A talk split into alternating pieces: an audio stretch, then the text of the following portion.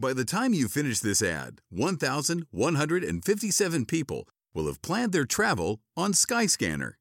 Skyscanner is here to make travel simple while finding you the best deals. From flights and hotels to car rentals, we bring everything together in one place so you can plan the perfect trip from DC and beyond. Discover why over 100 million travelers trust us every month.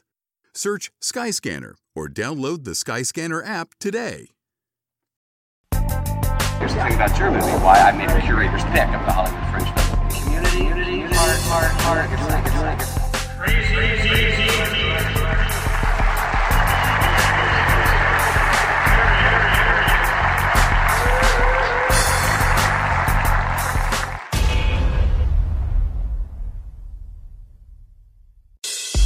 This is another great episode of the film review. What's going on, people? How you doing there? This is another great episode of the film review. Movies, music, culture, politics, and society. We are the husband and wife team. I'm Crazy D, I'm Tracy. and we review movies, music, culture, politics, and society.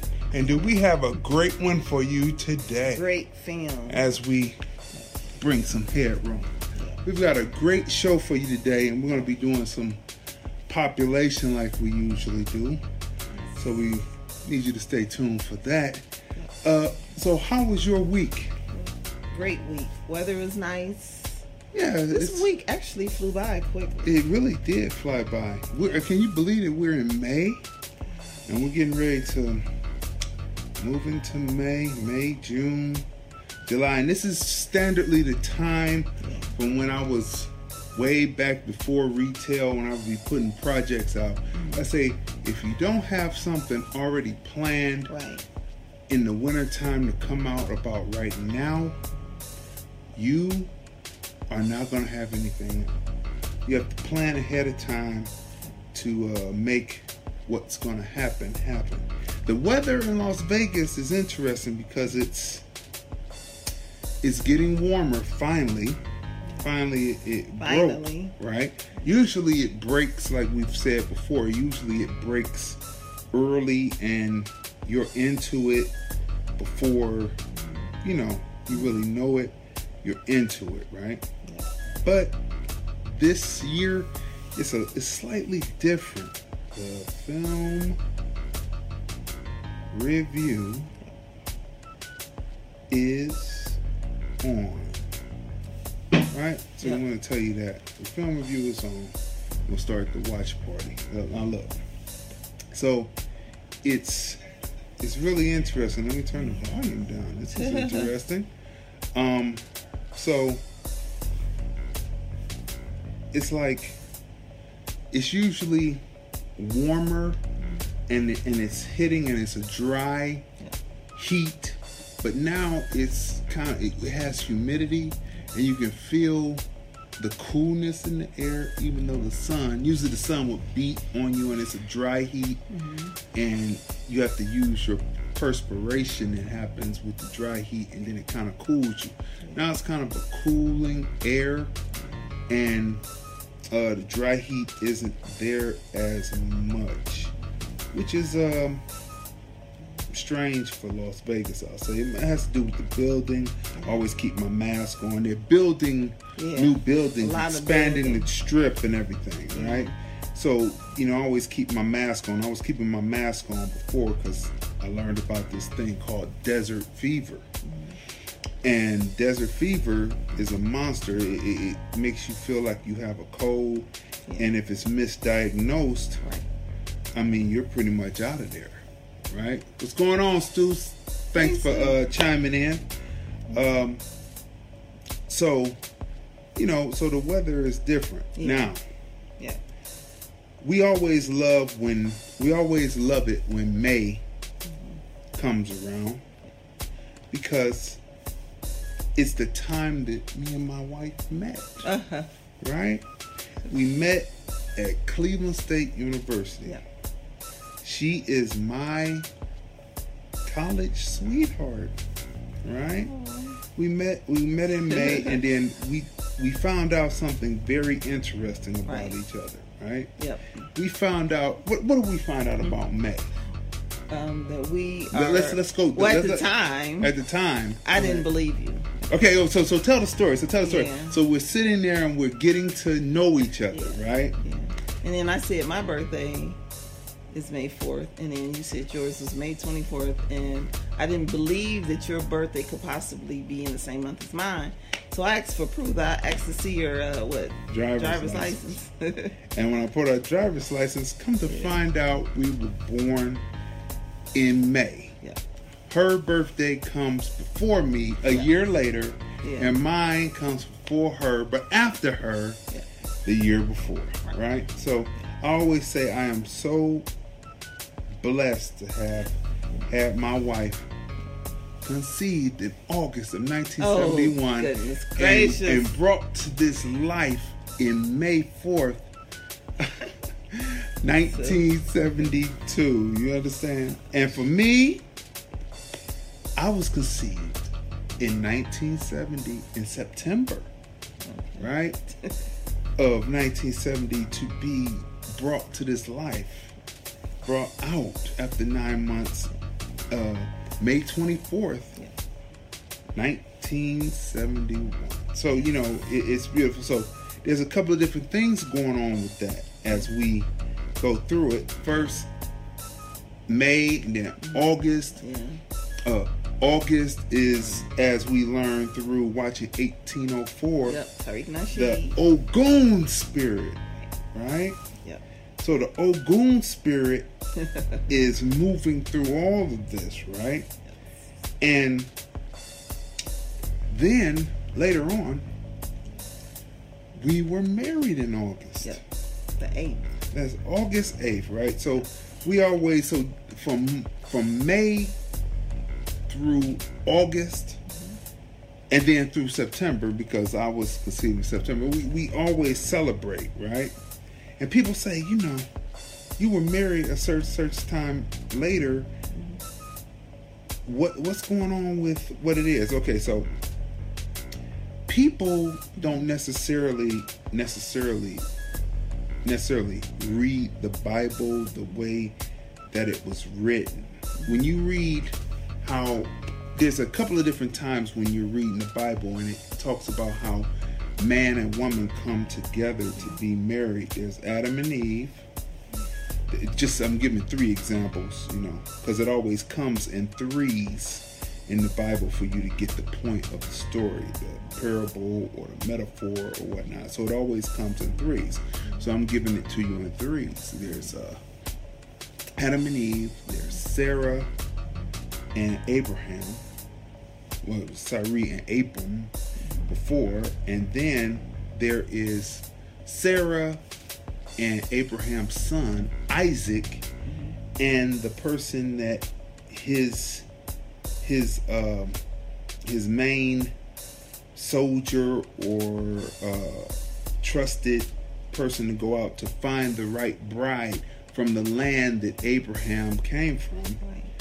Uh, they find Rebecca and they bring Rebecca back, and so all of this has already been uh, structured and structured already because the father has sent out, so it becomes an arranged marriage, and the person goes. So that's why when you hear the part where the person has to go and ask for the person's hand in marriage, that it comes from this particular story. In um, in uh, 20, uh, 24, chapter 24 of uh, Genesis, right? So that's where people get the idea of going to ask for the person's hand in marriage and to go through and discuss the business of what is what, why it's being done, etc., etc. Okay, so that's what you learn in that. So this is the different things where they take it from. Now, when you get to when you get to hey, Artesia, Artisha. Artesia, I apologize for pronouncing your Teeny name Hall. incorrect. Yeah, thanks for chiming in. Yeah. She owns uh, the uh, Soul Food Young down down in the north North Las Vegas. She owns that. They have great food. You need to go down there. You Yep. need to uh, uh, patronize Yes. black businesses. Yep. Want to shout out to you. Thanks for chiming in. Um, so what you find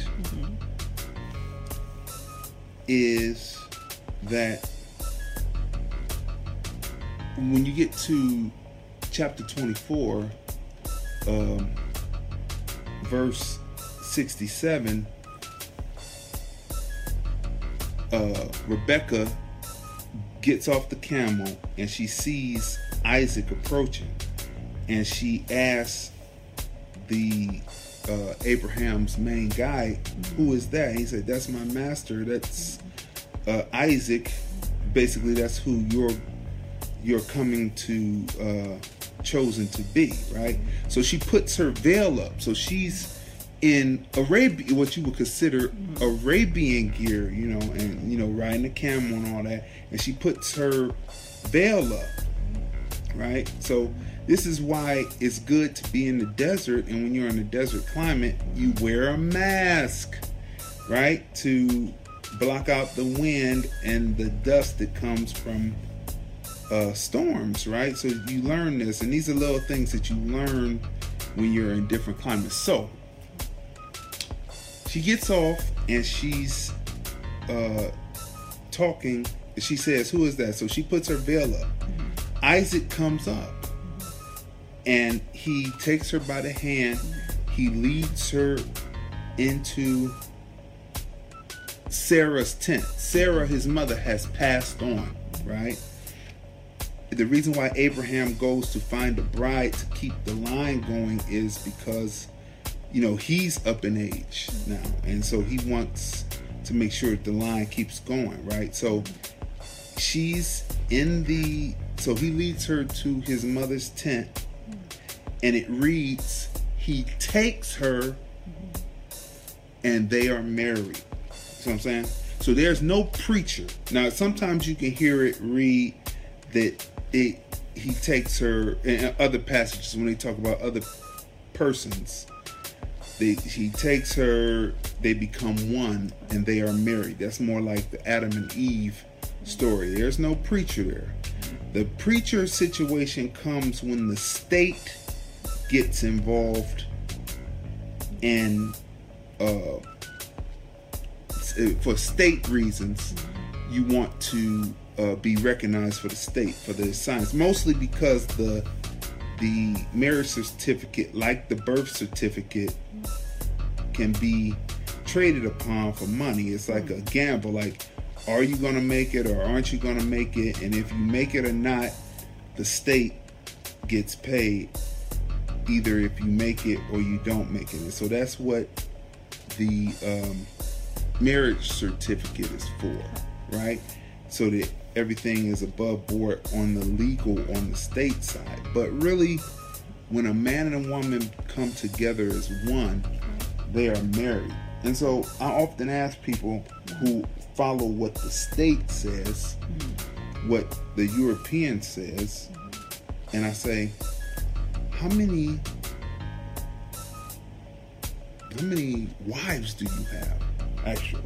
How many husbands do you have? You know i just i just asked that you know just to you know just in saying what i'm saying right? So that's that that's that. So when you see when you see uh crazy d and we say 29 years we have been together 29 years. I believe in uh when we became one we're one and i forsake her for no one else.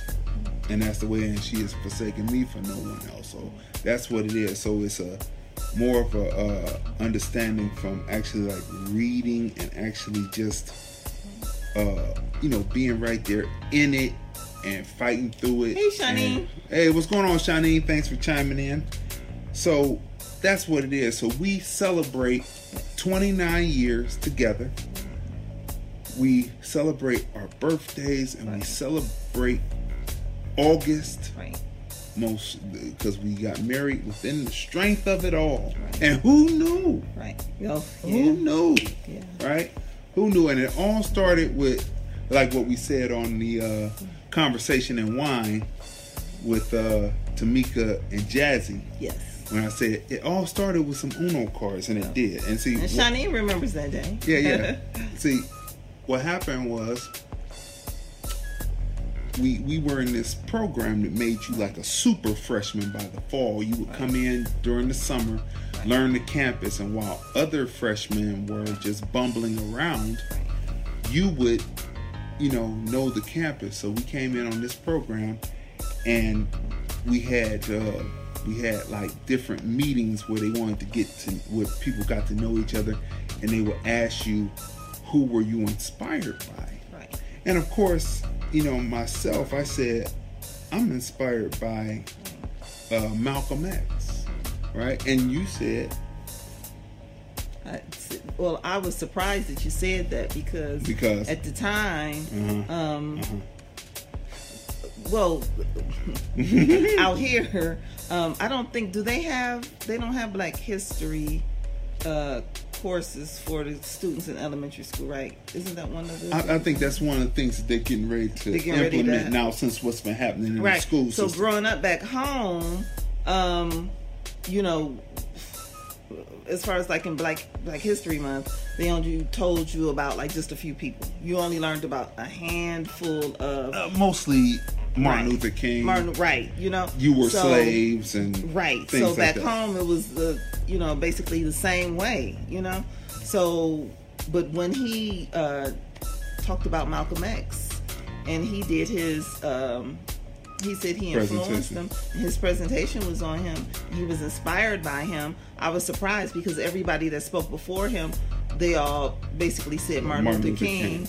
And and uh, I love Martin Luther King as well and, re- and respect him as well. But it was just different to hear somebody mention someone else other than Martin Luther King. That's so that made me say, oh, he studies outside of what's presented to him, you know, in school. Like I said, they only gave us a list of few black leaders, although we have um, so many black uh, leaders and inventors, and they only give us just a few. Just as a few. children, Just right? children. During and really as adults, really. Yeah. Know? And so when you uh, gave your presentation on Malcolm X, I was impressed because I mean I knew about Malcolm X, you know, and uh, his birthday is May 19th. so, uh, so when he talked about him, I was impressed. I said, "Oh, this guy is different. He didn't." He didn't just, you know, just a lazy report. Oh, let me just pull out Malcolm. I mean, uh, Martin Luther King, like everybody else. He actually did research and talked about him. Hey, Gary. Thanks for chiming in. Hey, that is Gangster Nut. You know, he has his own car wash in Cleveland, Ohio, and he puts out jamming music. Okay. And when you watch the film review music review show, right? When you watch that, you will see that there is an artist on there named TG, and he hooked me into TG. Uh, heard the video, heard the song, said, "Let me get it." He sent it over there to me, and he's up there now, uh, being seen, heard, recognized, and appreciated. So shout out to Gary Jackson, uh, Gangster Nut, and he's gonna be bringing out music, and you know you're gonna hear it on the film review, music review show coming up soon, right? We're gonna be talking about that too. So You know, and also speaking of like, uh, you talked about film, I mean music, but also in film, like Stu is in numerous. Uh, Oh, that's right. Stu is in numerous films. Yeah. He's he's the preacher. Yeah. He's the main protagonist in a preacher's life. Yep. And again, when you watch yeah, the Stuart Else yeah, Stuart Elsie, when you watch and Algie. and Algie, when you watch the music review show from the film review, you will see a short clip from uh, a preacher's life, and then you can go right over to lordlandfilms.com and actually watch a preacher's life. So, what I instantly learned about my wife was that she was different than what I had seen and had dealt with before early on in my life because I was the type of person that, hey, what's going on, Eddie Bell? Uh, see Hi, you, Eddie. see you uh, chiming in. Yeah, um, she was different than what I had dealt with before of trying to talk to because I was the type of person that was looking for my Rebecca, my Sarah, all the time. And we had met back in junior high school or even elementary school. We probably would have been together all that time because what you really find people as you go along, as I just watch people and learn from people, is that there's really nothing out there other than the great one that you have. Right? So you cling to each other and you make it happen. And that's what it is. That's what's uh, good about marriage and everything because there's really nothing out there. Right? So, this is what I noticed. So I noticed that she was different, and her mind clicked on uh, on a totally different level. Hey, Jackie. Hey, thanks for chiming in. And so, you know that it was uh, very interesting, and I love that. And, and and we are deeply, and we keep it moving, and we push to make sure that we do this film review and we do everything. Like my wife is the person that is behind the camera when I'm on film, right? Because she knows my angles, she knows what I'm, I'm looking for. So she's skilled in camera work, and we do this and we do this together, and we make sure that people are seen, heard, recognized, and appreciated. That's that's our purpose. We believe that's our purpose here on the planet. And when you go through life, when I talked to her, it was like she could finish my sentence. And that's what my mom always told me. She always told me, it reinforcing from what? Because I read the Bible when I was 12. I ran through it, you know, went through it, read the inner liner notes, uh, went to the different passages, read it through. When you get to Leviticus, Leviticus is some of the longest reading ever because that is the law put down, and you have to read it and you figure out, you know, what's going on. But my mother said that when the person is right for you, they will finish your sentence. You won't have disagreement.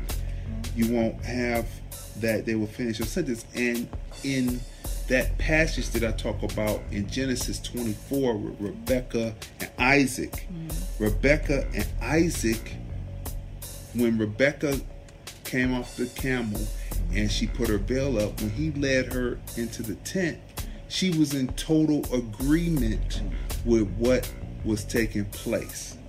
You see what I'm saying? So that the, when you read the Bible, you read more than just for um, you read for the life lessons because the world is a life lesson. How you know it's true is you just look at it and apply it in the world that you're in, and that's how you know if it's true indeed, right? And so that's why we're here. And you know, this is a, one of the special shows. We open with 29 years, and we're gonna have special shows going on coming in because my birthday comes down on the 24th, right? It's gonna be a working birthday. That's why I always like to do. I like to work. You know what I'm saying? We got somebody, got people coming in special in May, and then you know, we go all the way through and we're coming into August and we're to have special shows there too. So it's always a special show. It's always a special show. And I always love when I see husbands and wives do their thing together because it's condoned by the inner God Right. or the outer God, whichever one that you believe. It's condoned that way to be that way to be correct and true indeed. So this is why we do what we do. We want people to be seen, heard, recognized, and appreciated. We do our thing. Now, what we're going to be talking about today, Great film. we opened up Great about film. that. We're going to be talking about um, Fab Five Freddy's Oh yeah. Grass is Greener Yes. documentary On Netflix. on, Really good. uh, cannabis, Yes. weed, Right. marijuana, the negative term for it, um, and the cause and effect of Yes. being blown back, right? We're gonna talk about that. In the black community. In the black and community. how it uh, affects Uh, Prison, prison, reform. that's right. And it's all tied in And together. so- Great documentary. great documentary. It talks about Hey, that. Emmett. Hey, what's going on? Emmett Foster. Emmett Foster. He sings on the jam that we have out called 69 Funk, right? Right. It was originally on the Sean Styles 131 Below album, but Emmett still sings. He's out there doing his thing. Make sure you let them know where you're at, Emmett. Uh, type it in, and then you know we'll read it across the air, and also they'll have it there, so they'll be able to um, see what you're saying. And the people who are commenting, I'm, I'm still populating, so I, am going to get to everyone's comment that are uh, uh, chiming in to watch. Uh, but yeah, Emmett, incredible singer. He's Yes. been that way since probably junior high school. But I caught on to him right after he had graduated out of high school, and uh, his uh, his homie DJ Skills brought him to my attention because we were cutting that album from out of the uh, 20,003 Harvard Avenue, uh, Crazy D's at the time. And we put that album out, did the commercial, was in the Source magazine. And Yeah. so, you know, we do what we do, right? And um, so, anyway, we like we love the people coming in and chiming in too as we talk about this. We're also talking about a beautifully created film called Bolden. Yes. The Bolden film Yeah. is about Charles Joseph Buddy Bolden, Yes. who is credited with creating jazz New Orleans. Yes. in New Orleans. So Pioneer. We're gonna be talking about that. So we've already talked about the 29 years. So you have to see that on the replay. Let's see what else. Oh, oh, wait, wait, wait. You know that we have the film review, music review show. Of course, we're gonna talk about the first episode, and then you know the closing date for the next episode for you to be seen by uh, filmmakers and uh, Hollywood uh, filmmakers also is May 15th. So we we want we're going to talk about that, but we're going to be talking about and discussing the new single by uh, Wolf Dotson Yes. entitled "Candy Shop." Yeah.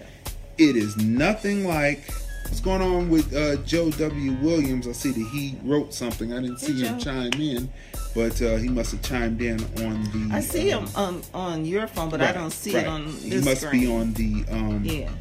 we have a, uh watch party going too. Two different ways to see this, right? So, um, he's got this new single called Candy Shop, and Candy Shop is banging. But we're gonna talk about it though. I don't want to. I don't want to give give too much away because we're gonna talk about it. But it's nothing like Fifty Cent's Candy Shop.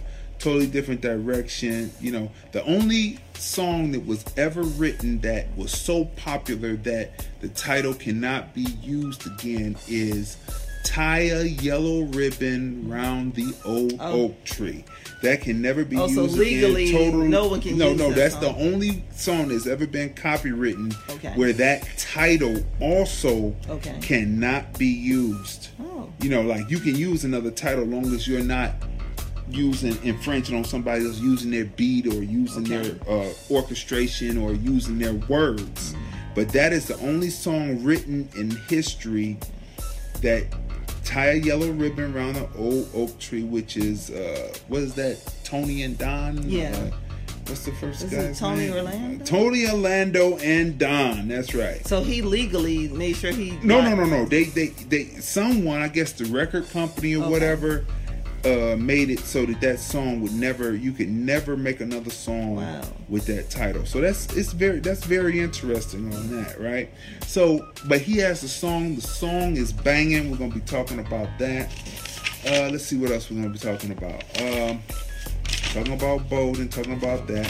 Then we're gonna talk about uh, Crazy D's crazy work ethic Okay. as far as producing film is concerned. Listen, I was going through because I was searching some videos on YouTube to get some titles because I was uh, doing some uh, some typing and I wanted to get some titles on my videos.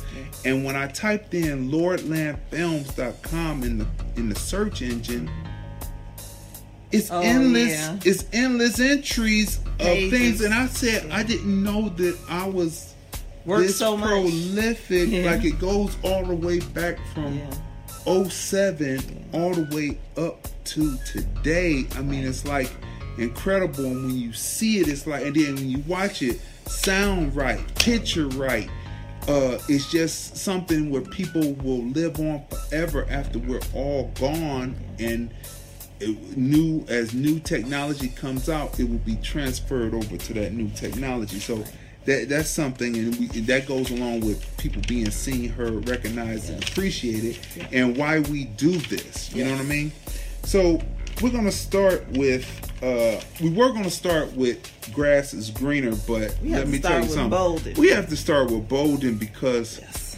Bolden is such a great film. Let's It run through the cast real quick. Well, first of all, when we saw the trailer, so when you get a chance, definitely check out the trailer um, for Bolden. Mm-hmm. It is starring Gary Carr, Gary Carr. who we are familiar with him because of the show Deuces on HBO. The Deuce. The Deuce. The Deuce. That's call right. And that's that's Mag. Maggie Gyllenhaal Yeah, who plays Yeah. who plays uh she's a hooker Yeah. that gets into the porn business Yeah. and somehow she's just so delightful and beautiful that you know everybody likes her and then she fights to become a film a, a producer not only just an actress Right. but a producer So in the Deuce, on yeah, there's multiple storylines. So you Multiple have that. Maggie Gyllenhaal storyline, She's the and then you have the storyline with the uh, businessman, and I cannot think of the actor's name because actually it's his baby, it's his show. Which is um, Um, that is uh oh see, I have to boy he is the I expected to talk about both, I expect to break it. Right, right, right. We so now I have to look it. up. Yeah, but we, we'll we'll figure that out. But that is uh, that is a great show, and uh, Carr plays one of the uh, Yeah. pimps along with Method Man. Method Man is a pimp in it, Yes. and um, a few other uh, choice names. Even Yeah. what's his name in the James first season? James Franco. show. James Franco, Right. right, uh-huh. But see, what grabbed our attention is, um, well, first of all, like you said, Method Man is on the Mm-hmm, show, right? And then you said Black Thought, right, is on the show, Right. um, as well as so many other great black actors. Um, it grabbed our attention when we saw the previews. We was like, look at all these black actors. We have to see it. And then so it's just so many storylines going on. The businessman James Franco, and then you have Gary Carr. He's one of the uh, pimps, and but it's different types of pimps. It's interesting. Some of them are like really book readers, and and it's not like a the traditional not a- pimp not a stereotypical Yeah, it's not like that. It's it, it's They're well fleshed out characters Yeah. that have a desire Yeah. to push through. right. And this is what you find in this film Yeah. called Bolden. Yeah, because when we saw the Deuce, the person that stood out on the show is Gary Carr That's because right. of his acting, and we discussed this in like previous episodes Mm-hmm. when we reviewed the Deuces. Right. And he was the we said he was the breakout star. Yeah. So it's funny how.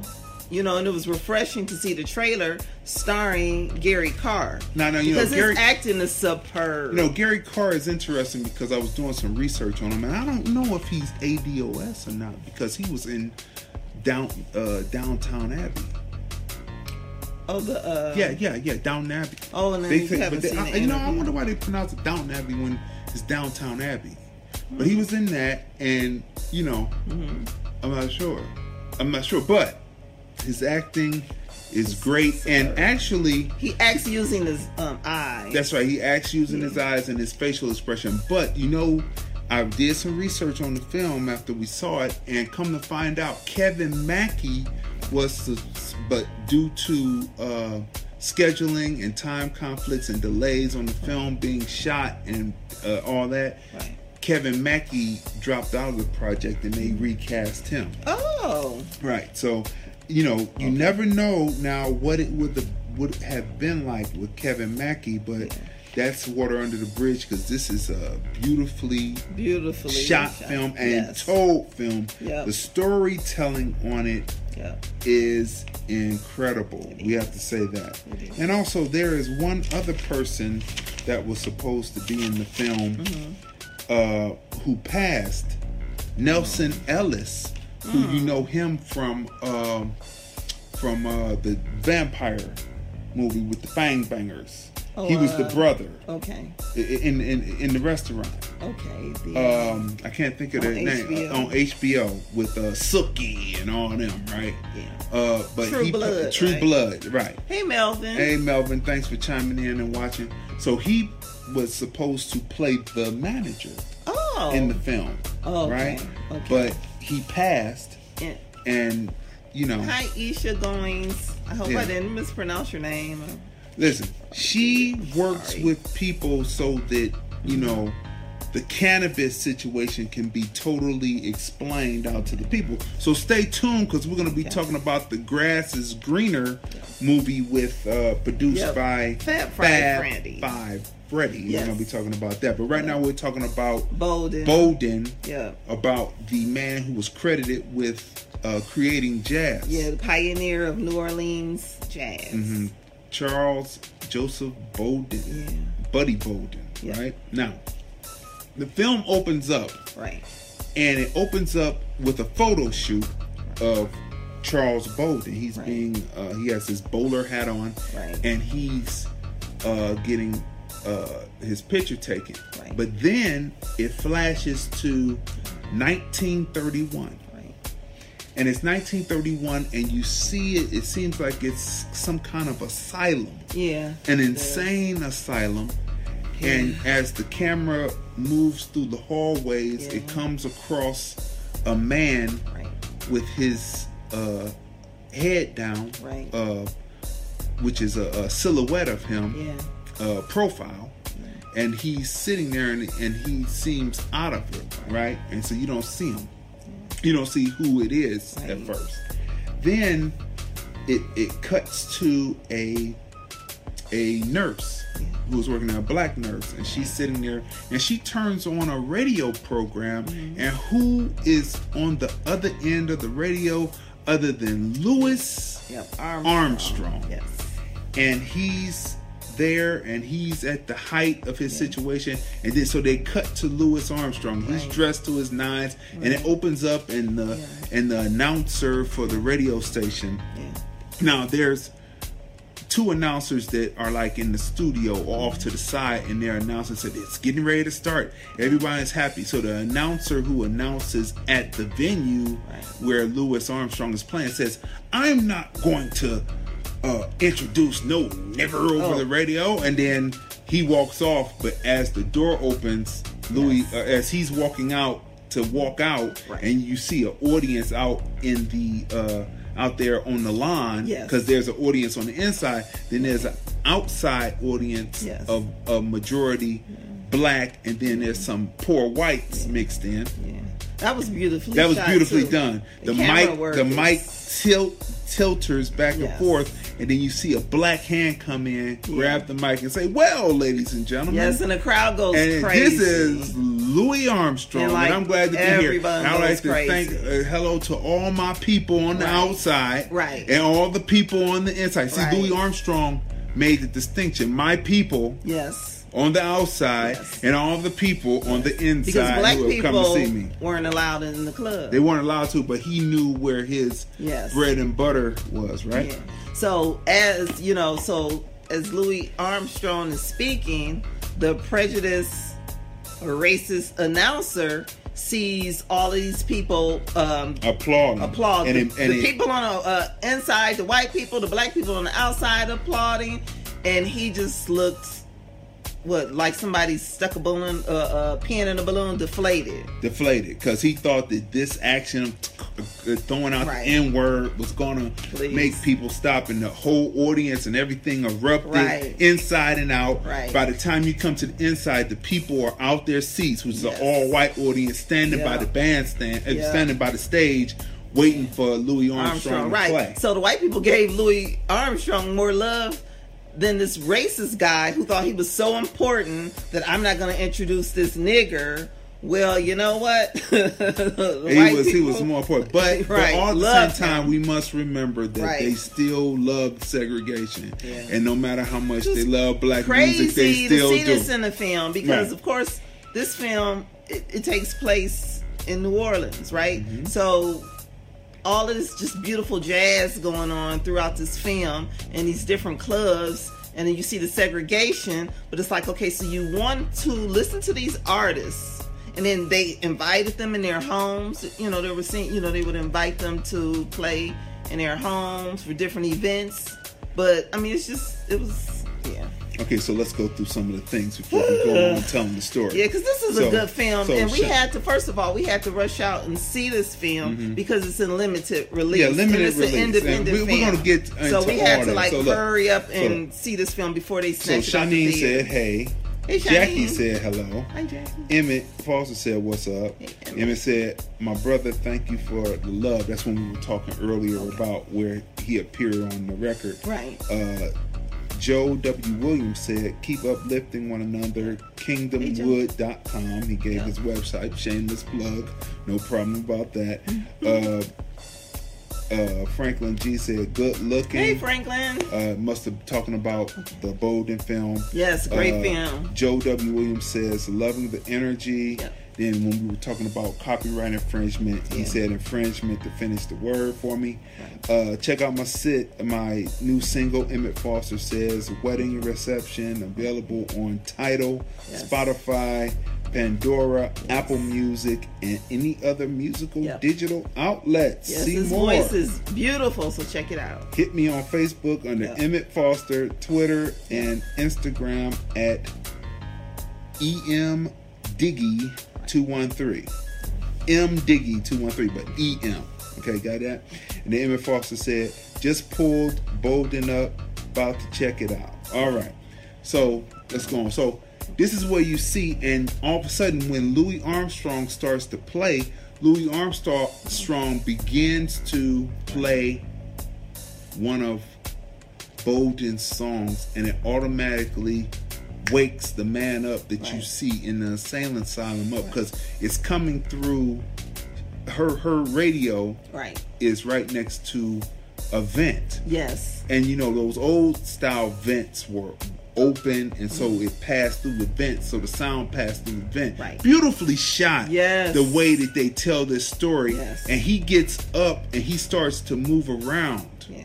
and what you find out well we won't say that i'll say that closer to it as i go through because we're only going to give you a little bit because we want you to see the film so he wakes up and he starts to move around Yeah. and as he moves around there's dampness in the insane asylum so you see water on the floor it Yeah. could be something else but let's just say it's water and as you as he's walking you see this this silhouette of a man Yeah. who is older Right. but as you walk through the water you see the two images and you see him in the water as a younger man with a bowler hat on Yeah.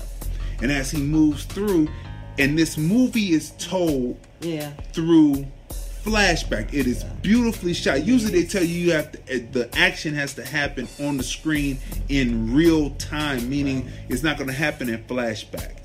This whole film is told through flashback. It's told through images and the dialogue is there but it is limited it is Yeah. beautifully shot It is. so as he goes on louis armstrong begins to play now this is based on true accounts Yes. because louis armstrong performed and he then he talks about uh bolden Yes. and as the songs are being played bolden begins to scream Yeah. and the nurse comes and then just as the nurse comes into the room Yeah. you find out that he's actually confined in a room Right. and it's actually his mind Yeah. And it's a metaphor of using the corridors of the institution to represent him walking through the corridors of his mind beautifully shot when I tell you beautifully shot, beautifully shot. the way that they move him through the corridors of his mind in the asylum, and then it cuts to the flashback in what would be considered his timing of the past real time. And it cuts, he'll turn and he'll cut into the scene. Yeah. Beautiful, beautiful Yeah. transitions in this film. This- you know, not new. using whites. This not is new. Yeah, this We is a new style. this. This is a new like style. how Idlewild. Idlewild, yeah. Different, different than Idlewild, but Different. how Idlewild was Right. new at Was the new, time. right. And now people are using that style. Right. This style of Bolden, we will new. see this. This Yeah. is where filmmaking is Going. going. Yeah. We can tell you this is where filmmaking is going. We had to tell you. So he's screaming, and then the, the nurse comes in, and you find out he's confined in a room with Yeah. a steel door with Right. grade, Right. grade, right? And Louis Armstrong says, "When I was a child, uh, I saw a man playing his cornet, Yeah. and he was playing the most sorrowful Yeah. of blues. And he said, Why are you playing so sorrowful of blues on your cornet? And he said, They took away the king.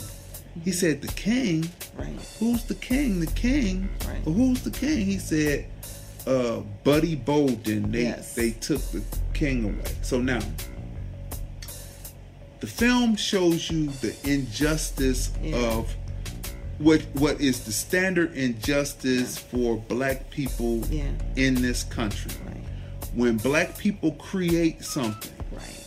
that has the potential to not only galvanize Yeah. themselves, Right. but also and move the people, but also bring other people around that could bring about a connection of unity that could not possibly could not be stopped. There are always people who are the powers that be that want to see that particular person. It's like what J. Edgar Hoover said about the Black Messiah.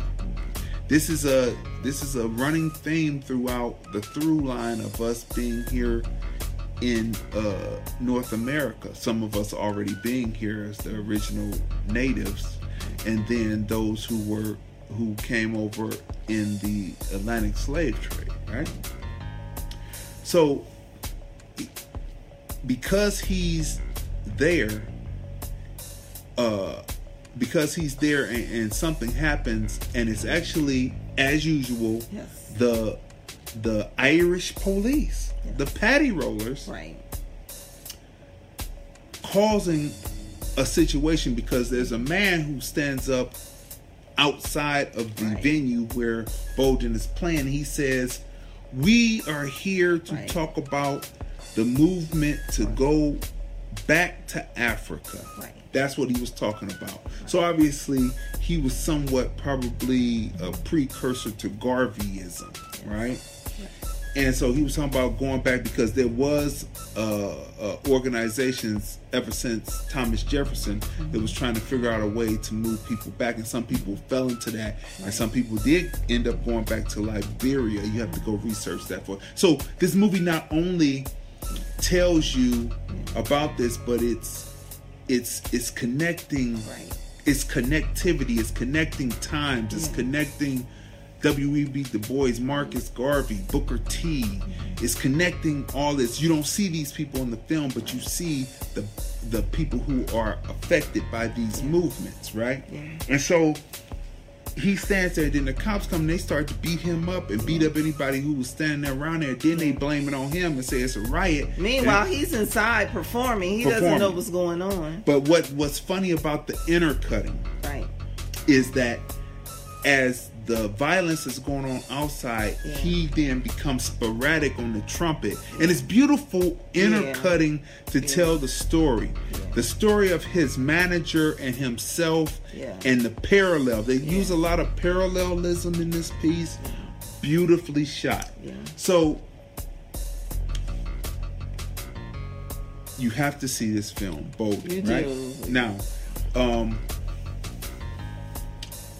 there's a there's a, quite a few scenes, right? But it explains so many things. I want to make sure that I stay on. Uh, I, I want to make sure I stay. I want to hit every point here. Because So we're telling you certain things, Right, but we're not gonna tell you Yeah, because we don't want to spoil it for you. Because this is like one of the best films. One of the best films. We're gonna put Ugh, this up as great. far as best film up with Yardy Yeah, for different reasons. yeah. But for some of the And same reasons. Yardy. So you can go back and watch that Excellent. episode when you see Yeah. Yardy. Yeah. That was produced, written by uh uh Idris Elba. Idris Elba. You Yeah. have to see that film too. It's probably not in theaters anymore because again, that's a limited release. Right. But have you noticed that when films come out that tell the truth about something, Right. it seems to be something where the people don't want you to hear the truth because in all good films Right. there's parallelism not only the parallelism within the storyline but it's parallel to what's happening in the society today Yeah. and what you learn is that society today mm-hmm. the european americans today will often say they're sorry for something that happened 50 to 75 years ago. Mm-hmm. But the same thing is happening in contemporary time, and they're not willing to say that they're sorry or to make changes then. So it's always a 50 to 100 year retardation. It's like they take a playbook, Right. 1865. Right. It took 100 years until 1965 for there to be a civil rights bill mm-hmm. like it was in ni- 1865 that would have the teeth to it which had the military the, the the national guard involved in it to enforce it so it's always a 50 to 100 year retardation to hold people back and the whole purpose is like what the film illustrates is as the one character, which is Judge Perry, Yeah. played by Ian uh, McShane. McShane, yeah. right? He also plays In- American Gods, Gods. He yeah. loves Mr. playing. Wednesday. Yeah, he, yeah, he likes playing around black characters, and he plays does. around. Yeah, yeah, right. I'm So- gonna jump back real quick Okay, to uh, Yardy. Uh-huh. Um, uh, Idris Elba, he directed it and he did camera work on it. Mm-hmm. Yeah. Um, it was a book based on, um, written by Jamaican-born British writer Victor Headley. Okay, okay. All right, so he's so he tells uh he tells Bolden, he said, Yeah. Why would we mm-hmm. why would we allow you to have something that could possibly make you Right. as a, on the same level as us, Right. right? Right. Why would we do that? Yeah. right? So this is probably based on the research of Yeah. researching and finding out what Yeah. Judge Perry actually believed. Yeah. You know what I mean? Yeah. So you're sitting there and you're watching this, and what you find is the manager Mm-hmm. is like many people. So the parallelism between the manager and Bolden Right. is Bolden is trying to advance his career. Yes. The manager is trying to advance because this is the time of Jack Johnson also, Yeah. right?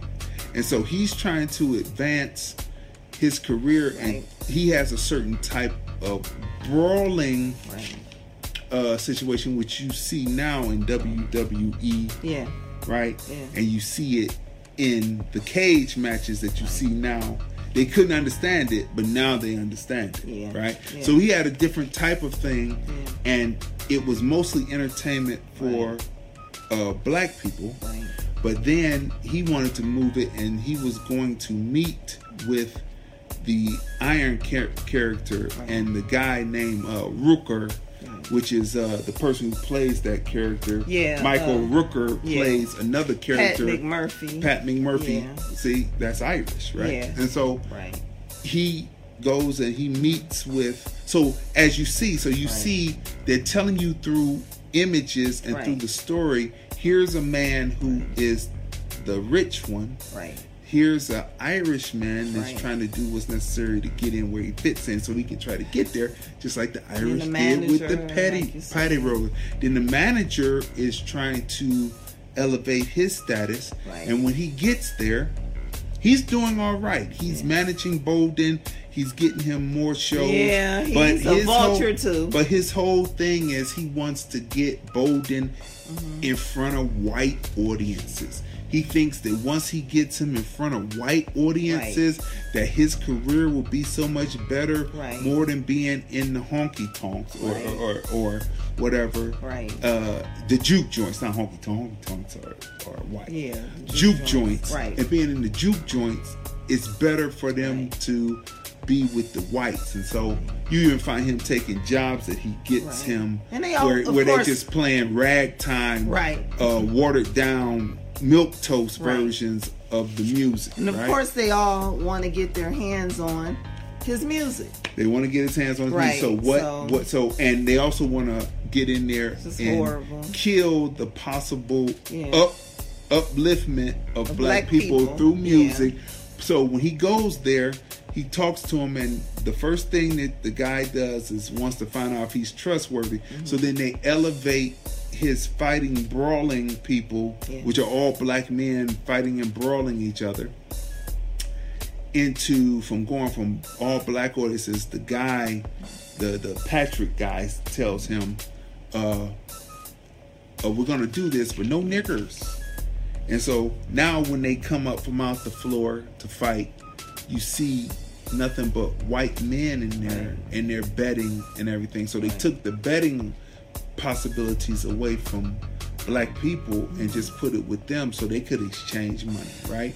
And so once they find out that he's trustworthy like that, the next thing they do is they introduce heroin into the clubs. Before the clubs, the people were just coming there to Yeah, dance. and you see this because again, the film is beautifully done. Mm-hmm. So you see with the lifestyle Of the was people were. of the people in the community Right. prior to the drugs. That's right. And then once the drugs Mm-hmm. are introduced to the community, then you visually see like the, The- physical the changes, the, the- the decline, change, the, right. right. the the the the layback. So they basically did it for twofold by what the story tells you.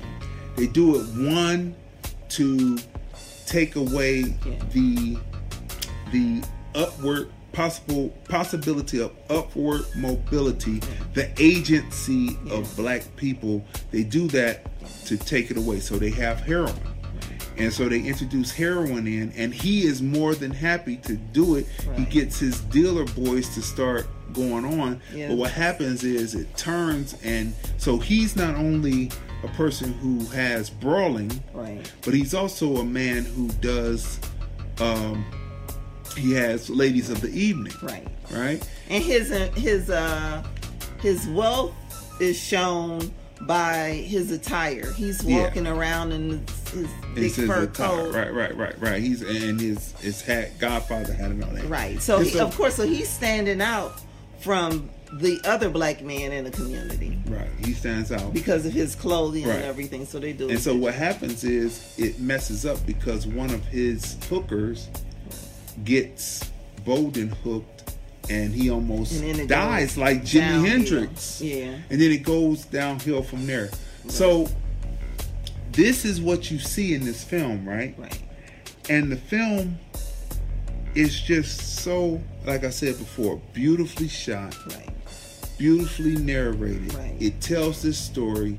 Right. It shows you that every time people are upward mobile, they will release drugs Right. into the community. And it's kind of like what you see now happening with the the marijuana, Right. right? And so we want you to go see. Yeah, you know what? First of all, I have to say um, the music is um, performed and arranged by Wynton Marsalis. Marsalis. So the music is beautiful in the film.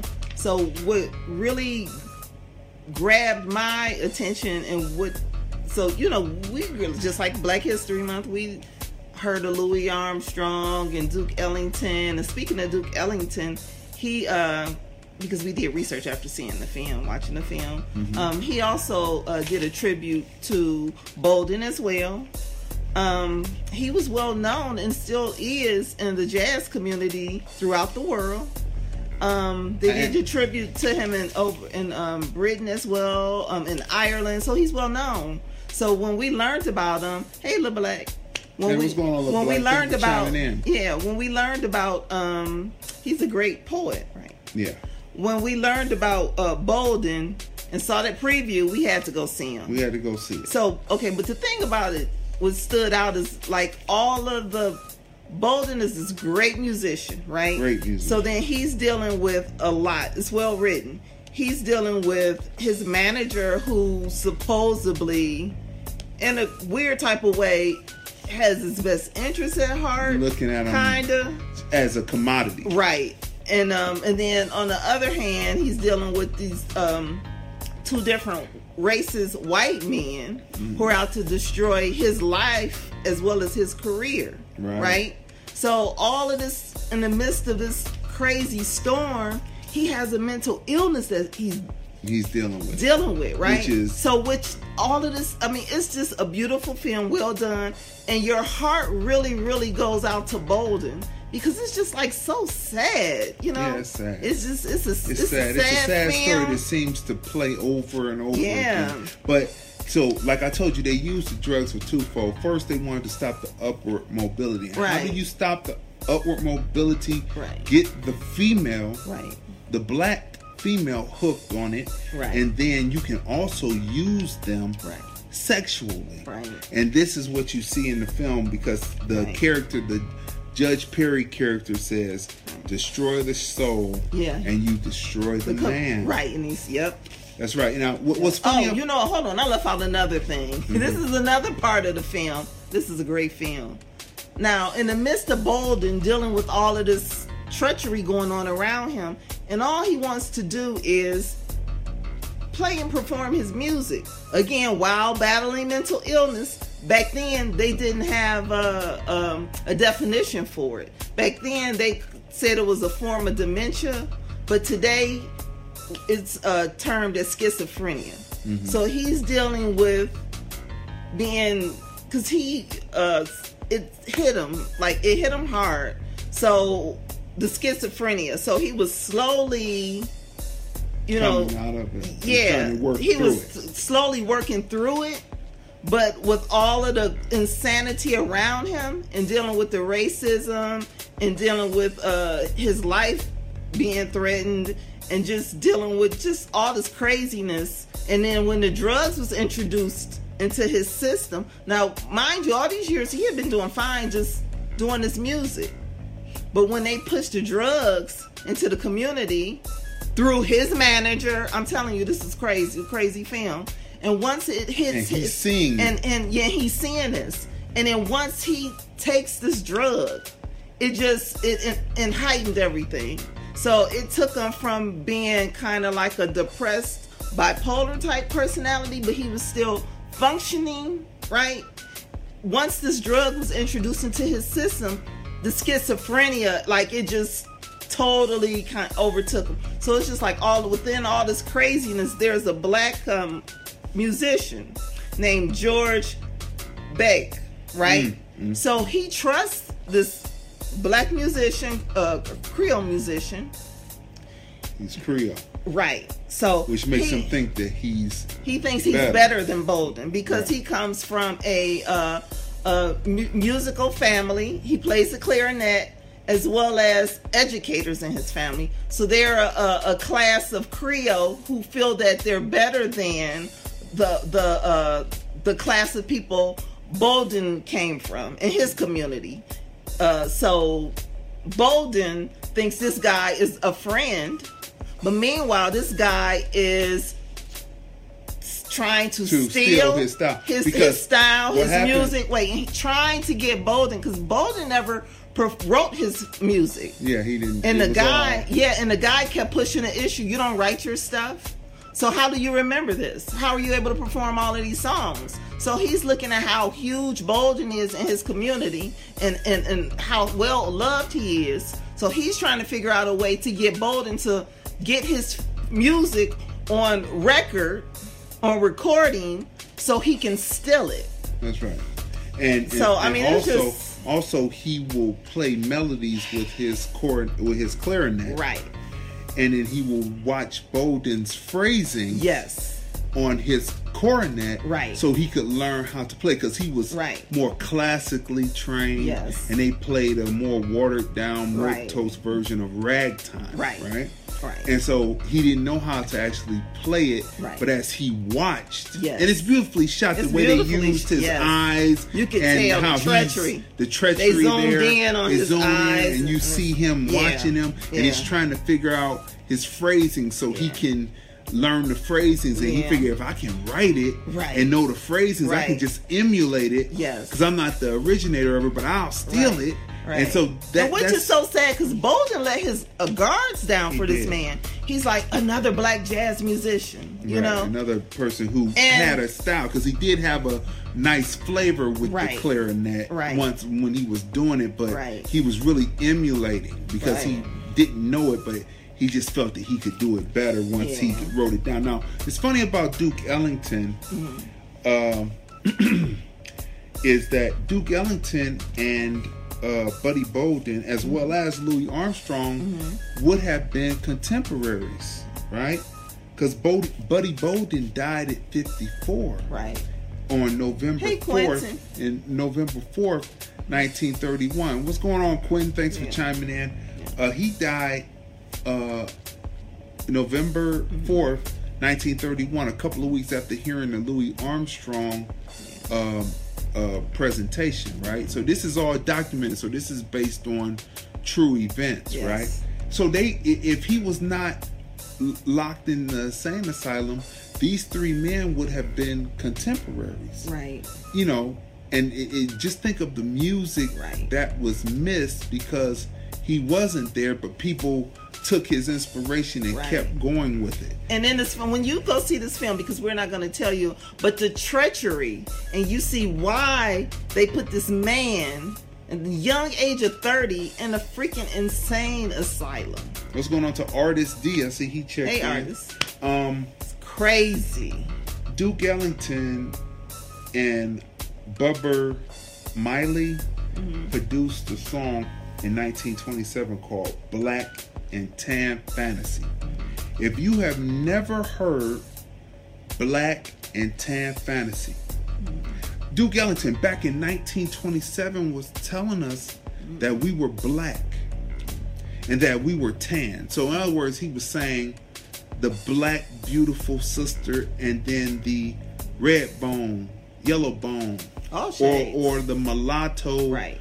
Fair skinned black woman is Right. tan. Right. So, black and tan fantasy. And when you listen to the phrasings of the record and what they and what they're saying to you through the music mm. is how beautiful the black woman is. He was telling you that you were black back in 1927. Right. You just weren't listening. Right. That you were tan. Right. White folks, uh, European Americans don't tan. Yeah, they took over the They- terminology. They like yeah, to yeah. say tan. They don't tan, they burn. Okay, so let's, let's be truthful. That is burning. That is not tanning. That's burning. We are black and tan, right? The black woman, black and tan fantasy. And when you listen to this, and then they made a movie a couple of years later in 1929 called Black and Tan Fantasy about Duke Ellington and his wife on screen uh, Miss Washington. I forget her first name, but they're talking, and she has a terminal illness, and she ends up falling out as they get their big break, and then that's where you hear wh- why you hear the um, death march at the beginning and the end of the song. That's what that means. It's about uh, loss of possibilities, right? And then in, in 2015, the film was preserved by the Library of Congress. So you see, when you get so here's a man who was born in D.C., which is uh, uh, Duke Ellington, on April 29th, 1899. Yeah, right? Taurus the bull. right? He's born then, Right. and he's able to push through and come into talkies in Right. 29 already you know composing music that stands the test of time right, Right. He's only 22 years different than bolden bolden was born in 1877 so they would have been contemporaries Right. and then Louis Armstrong was born in 1901, and you know that Louis Armstrong and uh, Duke Ellington are contemporaries. They even have Right. an album together. Right. Right. Yep. What's going on, Hey, Edward? Thanks for chiming in. Hey, Elmer. Um, you know, so they're contemporaries, so these people would have been contemporaries at the time. Now, it's funny about Duke Ellington because my wife took a um, What is it? Uh, jazz jazz, appreciation. jazz appreciation class to go along with her degree. right? Years ago. years ago, right? And so, you know, here I am, a person in music that knows about measures and bars. And so they had something where you had to take a jazz record. Right. Was it of your Well, choice or well, yeah. they, so of course I chose. Of course I chose black Duke- jazz musicians, Uh-huh. and I chose the Duke, Duke Ellington. Ellington. Right. To A Train, Right. right? Right. So A Train is a complicated structured song because Right. right in the middle of the song Right. Duke Ellington re starts the song with the first original eight bars, right? So, but if you're not listening to it, you think that it's just the regular count and it's going, right? So it starts out right but then in the middle of it it comes back again before he takes you it's like taking you on a journey like here's the first stop. Right. Uh, at, you you start at a stop and then you move in, but here's the train starting at another stop before it goes on to its main destination, and he takes it and progresses the song within it, it within the prog- natural progressions of the song, right? So I laid it out for because you would have to stand up in the class as the song played and laid You out the do the bar counts, right? right. The the measures and the bar counts, Right. So my wife did it right, and so the teacher went back Right. and played the song, and right next to hers did it again. He had never heard Right. Yeah. the eight bar Right. uh, I'm going to call it retread, but it's a it's Right. a it's a reformulation before he goes on and takes the train on its own destination. Right. Beautiful. If you know measures and uh, if you know measures and bar counting of music, matter of fact, I taught all of my rappers bar counts, how to count bars, how to count eight intro. Uh, now it's 12 bars. Used to be 16. Used to be used to be uh, 8, 16, 8, 16, 8 you know but now it's it, it breaks down different sometimes it's even just four for the opening 12 bars four or eight then 12 and then that's the end of the song with the closing right so it's more like two minutes and some seconds whereas hip-hop used to be four minutes and some seconds three verses of 16 and then eight bar counts three three counts of eight bars for the hook right for the opening hook Right. and sometimes you would have closing music if you want to expand Right. but usually four minutes and some seconds right so he got up there and he redid it and he looked at her and So, said, you're right. and said very good and you know and that. what did you get he didn't realize that because he hadn't counted it Right. you see what i'm saying Right. and, and he didn't realize that there was a recalculation that Right. duke ellington did which was showing you the travel of the train beautiful if you have Yeah. never listened to a train if you have never listened to black and tan fantasy Right. you have to listen to that because in the music you hear it you hear the beauty of the black woman Yeah. in black Yeah. and tan fantasy you hear it you hear where he's going with it and you will enjoy it that's what i love about that music and it is timeless and it is a through line like Oscar Micheaux Right. it's a through line like the artistic Yeah. piece that is bolden it's a through line and what did you get in that class Oh. Right and then Yeah. that was the uh, closing that was the closing thesis so yeah, and that, yeah, and then I had also did was something else. Bessie Smith, like I covered like a lot of people. I mean, I was the only black person in the class, so I was gonna represent my people. represent Right. people. So the teacher, he really enjoyed when I did the the Duke Ellington one because I guess he hadn't heard because everybody was just, of course, focusing on their culture kenny g you know, right. You know, they were focusing on their mm-hmm. culture. So he was mm-hmm. excited when I covered, you know, black musicians. But anyway, so with this Bolden, you know, so when we saw the trailer, I'm like, okay, we have to go see this. And like I said, you definitely have to go see this film. That's why we had to jump out and see it because it's limited release. we're trying to throw in and a it lot does of not, it will not be in the theater. Yeah, it won't be in theaters because it's telling too much truth, but and it's too much parallelism. Not only the parallelism in the film, but the parallelism to today, Right. and it sets you up to let you know. Now, in the film, there's certain gems in the film that you cannot overlook. Like Right. while black people created Memorial Day, yes, they did. Yes, that's in the film. That's in the film. Yes. And we created Memorial Day for the black soldiers who Yes. who died Yeah. in the Civil War. That's what it was made for, people. We made that, right? It was co-opted because the at the same time the racists, Right. the eugenicists, Right. The white supremacists Right. created a holiday that ran parallel Yeah. right? Right. And so as people forget, they were able to co-op it and turn it into Mem- Memorial Day. Mm-hmm. And you know what they do? They only see, and when you watch TV, you only see the white soldiers. Right. This is not by this is not by uh happenstance. Right. This is by planning. Yeah. They said, okay, we called it Memorial Day. They were calling there something else, Confederate Day, Confederate March Day, Yeah. whatever. And they took Memorial Day away Yeah. from us and put it. So that's why we have we have barbecues. They have picnics, and they took it away in Memorial Day. So when you watch TV, you don't see any black soldiers being interviewed for the most part, Right. right? And we forget that it was ours. We created that, Right. right? So that's one thing. I, I want to also say that Bolden was happening Yeah. between 1900 and 1907. Right. Louis Armstrong was born in 1901. You see how people pass through. Have you ever looked at like a graph of all the presidents of the United States and you will see that they overlap, that they live in the same time period. Right. So that's why this sickness can keep going. And the reason why we need to know our history better is our important people overlap even more than theirs. Hmm. And it pushes a through line that we can use to overcome, but it's always been broken up, like taking different things away so you don't know that's going on. Now, the last part before we do the rating about Bolden is mm-hmm. the artistic Yeah.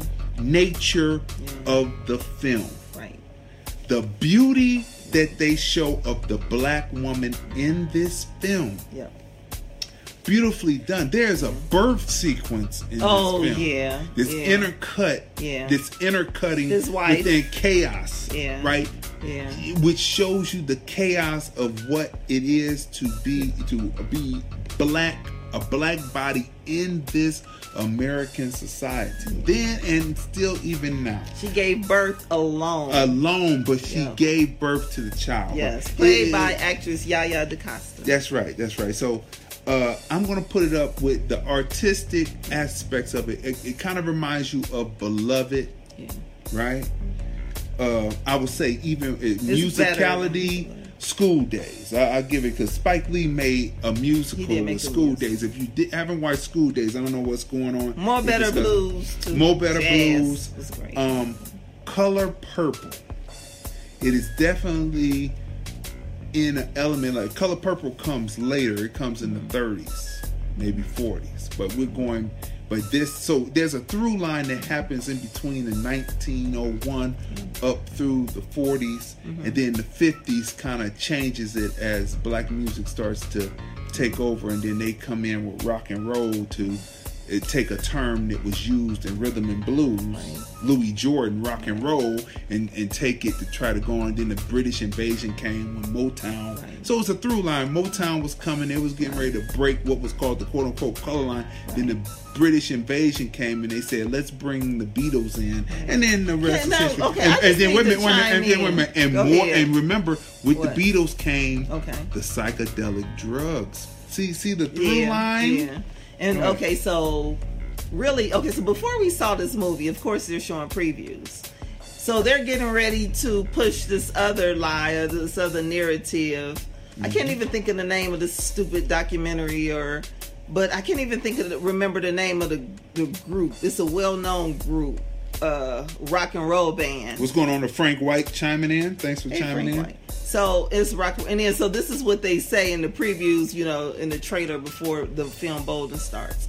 Okay, in rock and roll, half of rock and roll was created by white people, and the other half of rock and roll was created by black people. Thumbs and I'm up. like, okay, so they're getting ready to try to change the narrative and say that white people created rock and roll, huh? 'Cause this is where are we going with this? Right? Just like they said that white people created jazz.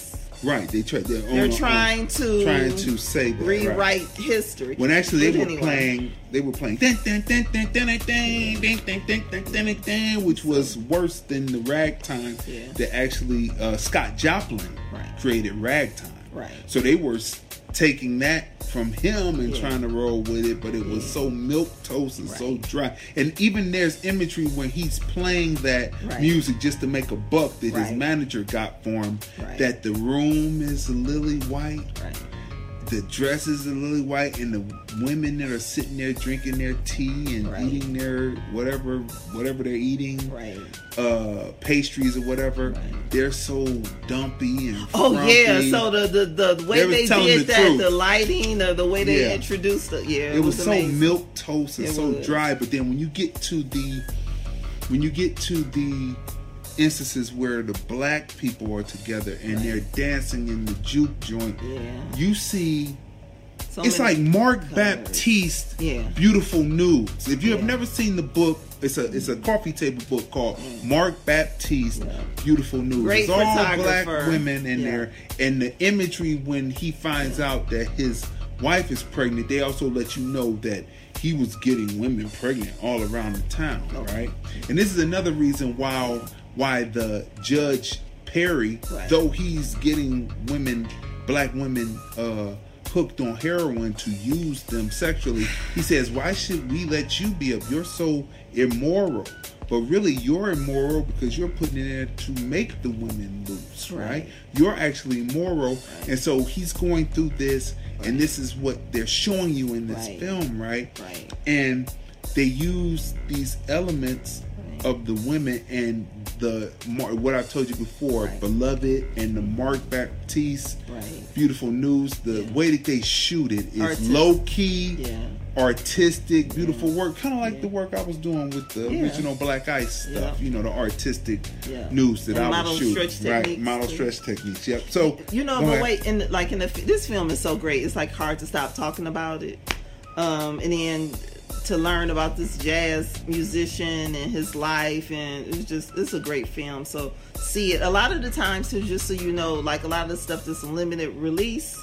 They also will release sometimes on uh what is it on uh, Uh, Amazon Prime or Netflix. Netflix sometimes. and then with Fire Stick. Yeah. So Mhm. try to search this film out to see if it's locally where you can go see it in the theater or if you can see it um I have to give props to Reno Wilson who played Oh, Louis, Armstrong. Armstrong, excellent actor.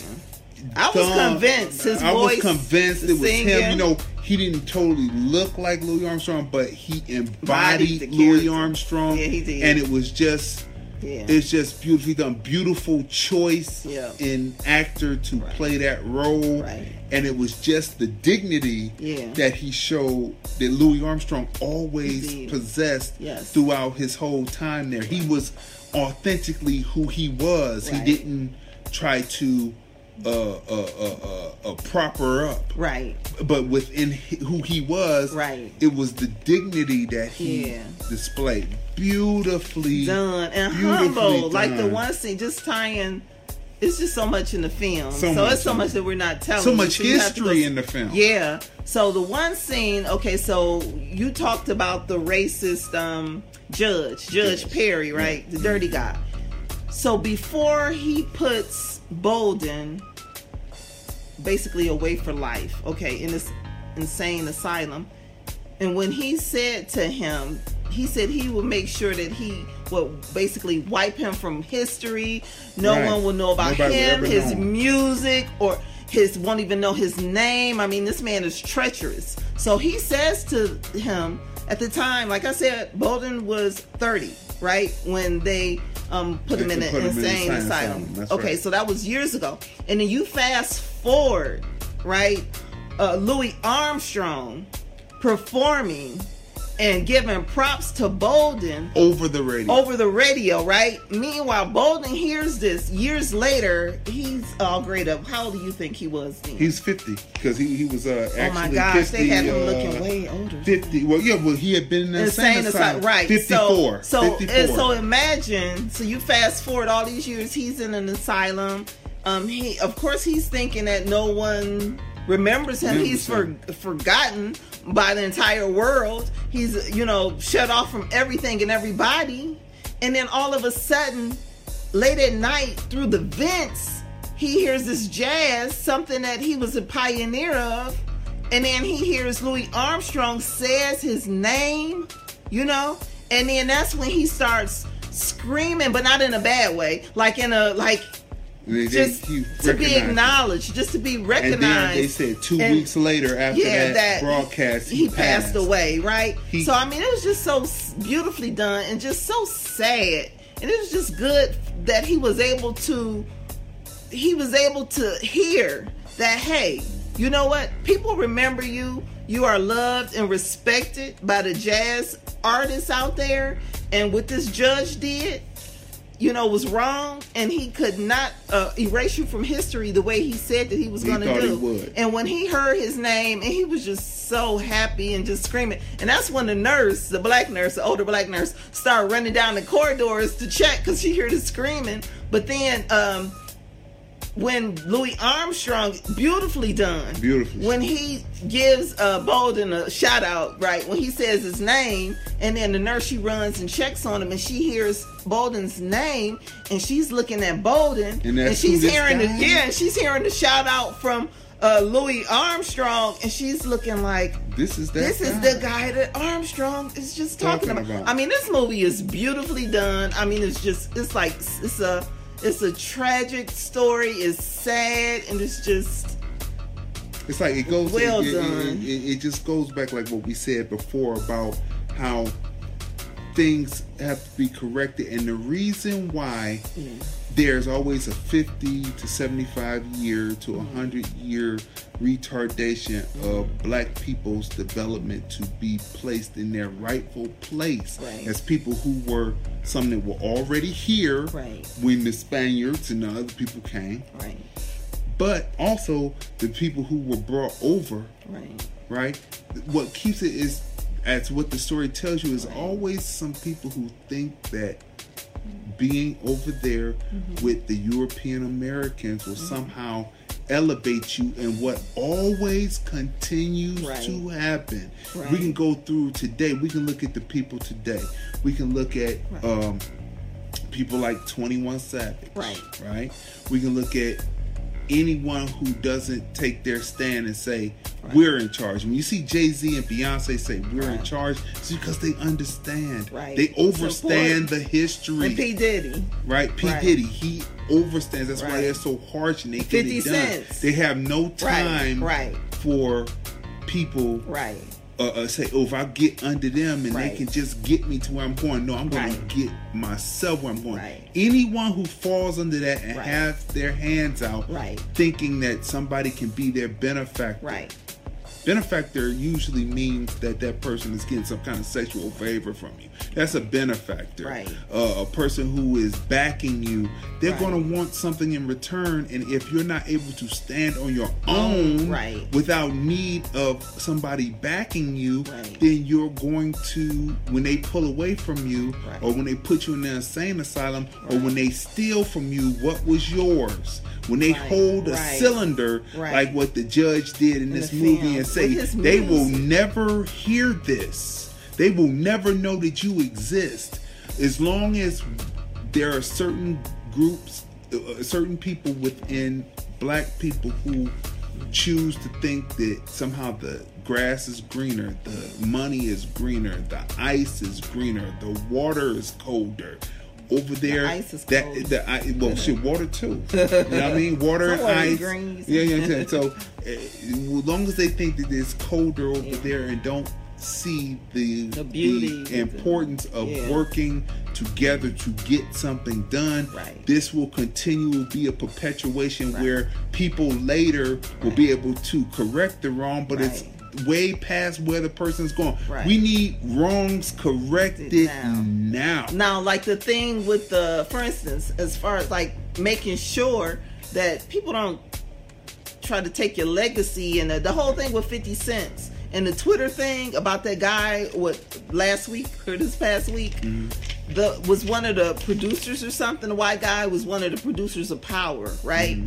And that's why 50 was going at him over social media because he owed 50 cents a million dollars. Yeah. And 50 went went at him. Went you at know? him. And so and that's the thing, you know how we say, okay, black people are uh so uh, I'm saying a diaspora of black people, whether you're from uh, African or American or British or Jamaican, just you know black people as a whole. I'm saying sometimes um, some black people are quick to attack another black person, but then they they won't uh, go head to head with a, a, a white person. But European a, a European American, but 50 cents, because you know how 50 cents will go in on a person. But 50 cents went in on this white man just like he do everybody else. Everybody else. Equal uh, opportunity. Equal opportunity. But the thing is, is uh, the guy, he did pay 50 cents that million dollars. He paid. he paid. You him. understand? Right. Because it's about getting right. what is yours. What is yours and what you worked for. What he worked and for. and the way this guy tried to steal from 50 is what It's they the did to way. Bolden. Same right? way. And then so fast forward or or go backwards, the Billboard Awards. Okay, so we see Beyonce you know, Weeks performing before. Last right. year, Last year she did the we- she re- Coachella, yeah, right. Mm-hmm. and they released it on Netflix, The Homecoming, and we've seen, we saw her performance, we saw the black bands. Mm-hmm. Okay, so Taylor Swift last week, the Billboard Awards, she comes out in the same stance as Beyonce, the hand on the hip, the little short outfit with the, the, the Mm. glitter, and then she has the marching bands. So the same setup as Beyonce, basically, right? So thank God social media, you know, went Yeah. after and brought it to everyone's attention. But they're just so used to just stealing every damn thing.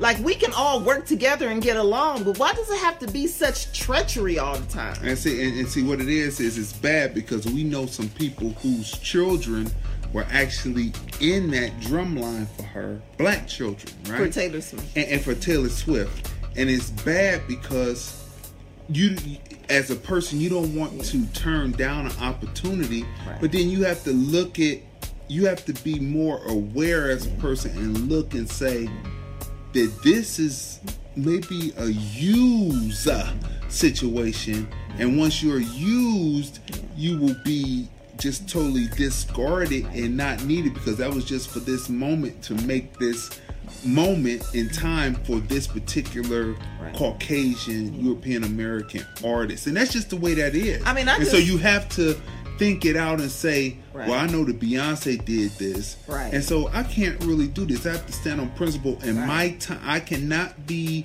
That's what the manager character uh. Told you. I'm trying to look at the manager's name. The manager, The oh. manager character in the movie showed you that Right. you do not. You're not. You shouldn't be that desperate because what is going to come will come to for to you for hard work. You're gonna have to work a hundred times harder. uh, the the manager uh, character, well, his name was Bartley, played by Erik LaRay Harvey, and Erik LaRay Harvey killed it because He he made me not like his character in this film. He really acted it out well. he acted it out well. But see, you have to you have to work hard for yourself. Let me take that back. We're not going to say you have to work 100 times or that old 10, uh, 10 times harder because who are European Americans or Europeans to work hard to try to get to their level for when we're already the level? We're the ones like they took Farrakhan off of Facebook and Instagram, and they're probably going to cut the feed on this people because they cut the feed when they don't want they don't want you to certain hear certain things. But listen, uh, they cut Farrakhan off of Instagram and Facebook, Right. and I, I believe that they have made a fatal mistake as far as their platform. Farrakhan, who was also born in Maine, he's a That's right. tourist. That's right. and so, which is that August Oakland spirit, right? So look, they've made a mistake with that because people who are still on are still posting and making Farrakhan more famous. Right. Number two is we are the ones who Facebook and Instagram they sell advertising. Well, let's go Facebook. Facebook sells advertisement off for you being the entertainment people. If black people wholesale moved over to a whole nother platform, Right. Facebook would be done because the milk toast uh, European Americans, what they write is too extreme. It's not entertaining. It's it's like seeing them in blackface. It's just a fake. You know what I mean? So if we wholesale just picked up off of Facebook and walked away, they would lose. They would lose stock shares. They would be kicked off of off out of the stock altogether because we are the entertainment. We are the entertainment, the people who do the different podcasting. And that's why I said it's so important to actually talk and say something about this because if you don't stand for something, you'll fall for anything. And in the end, when it's time for you to take your last breath, you say, Did I stand for something or did I just go for anything and they use hey, me up? All right, what's going on, Shamika? Well, uh, let's see. Um, so look, in the end, you have to stand and speak for something, and this is what this movie shows. The manager yeah. was too wanting to do it. The whole situation with Taylor Swift, and we knew some people whose children were in that drum line with Taylor Swift. You got to say, you know what, this is a huge situation, and no matter how I think this is going to advance my career, it can't advance my career because they're using me for a purpose to go at one of my own.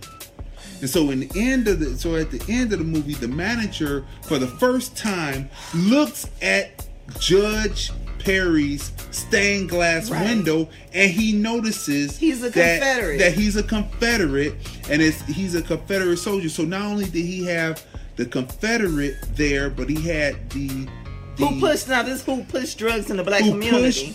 heroin this in the judge. black community to take away the upward mobility away and the agency away from black people during that time. Right. And this is what they're doing. And every time there's a chance or opportunity for black people to raise up, they release a drug. Right. Okay? He's supposed to be a freaking judge. This this is just a continuous situation. And did you notice they they talked about the lounges? Uh, for people who don't know, in Las Vegas they're releasing, uh, they're opening up cannabis lounges where you can go sit down and and and, and smoke. We kind of like the opium right. dens in China that the Europeans were running to keep the China Chinese dormant so they could come in and take their land. Okay, another story for another time. Right. But parallelism, right. the parallels uncanny. But this is my point on this. Any other time when it has to do with a business, right. the the news will show you a white face. Right.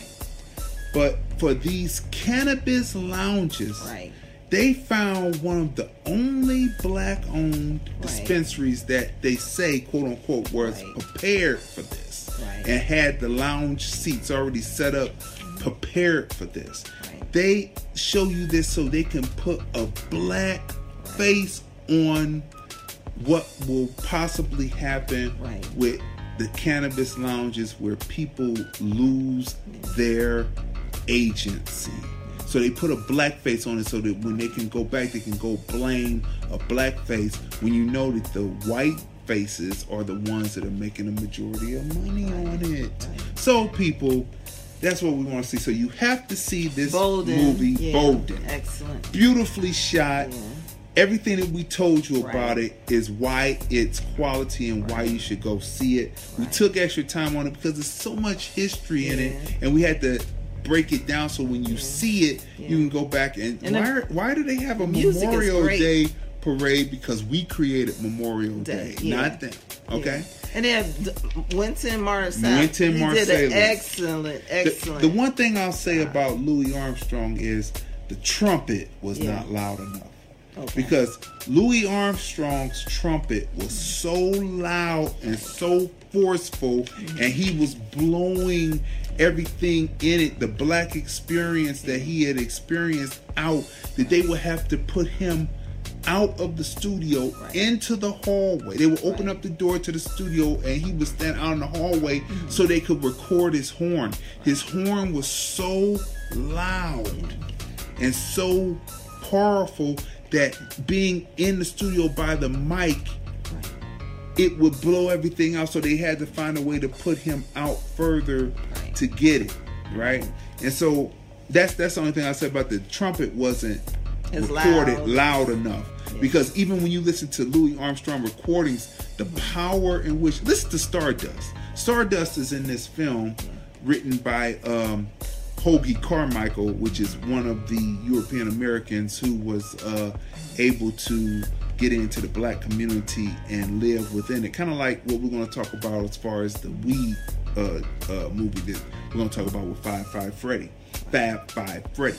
But it's written by him and so glad that you know it was put in the film as if he had wrote it because it's just like how they do so many films and they use black created films and they have them replay it as if they created it so it's a good tip for tat on that now what would you rate the film Ten. right Yeah. so yeah, definitely um, a ten. the artistic expression 10 yes.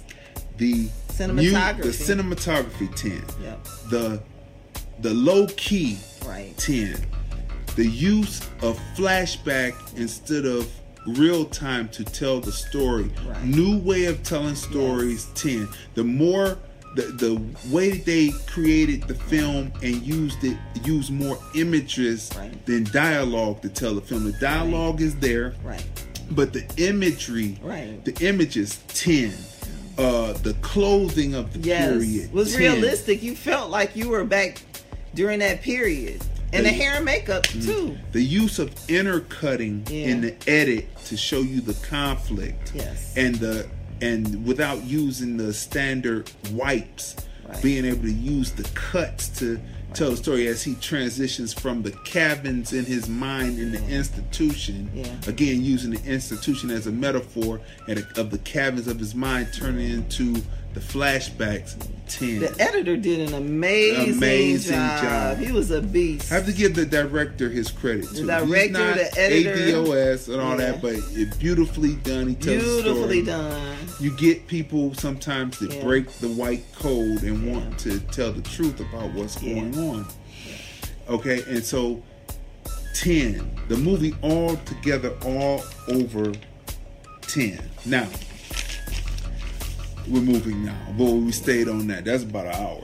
But we stayed on that, I Yeah, believe. but Gary Carr, he kills Gary it. Carr, he kills it. Uh, uh, great acting on that. Now look, you know we have the music review Right. uh, by the film review, Right. and you know we just had our first uh, episode show. It came out on April 30th. You can see it globally, right?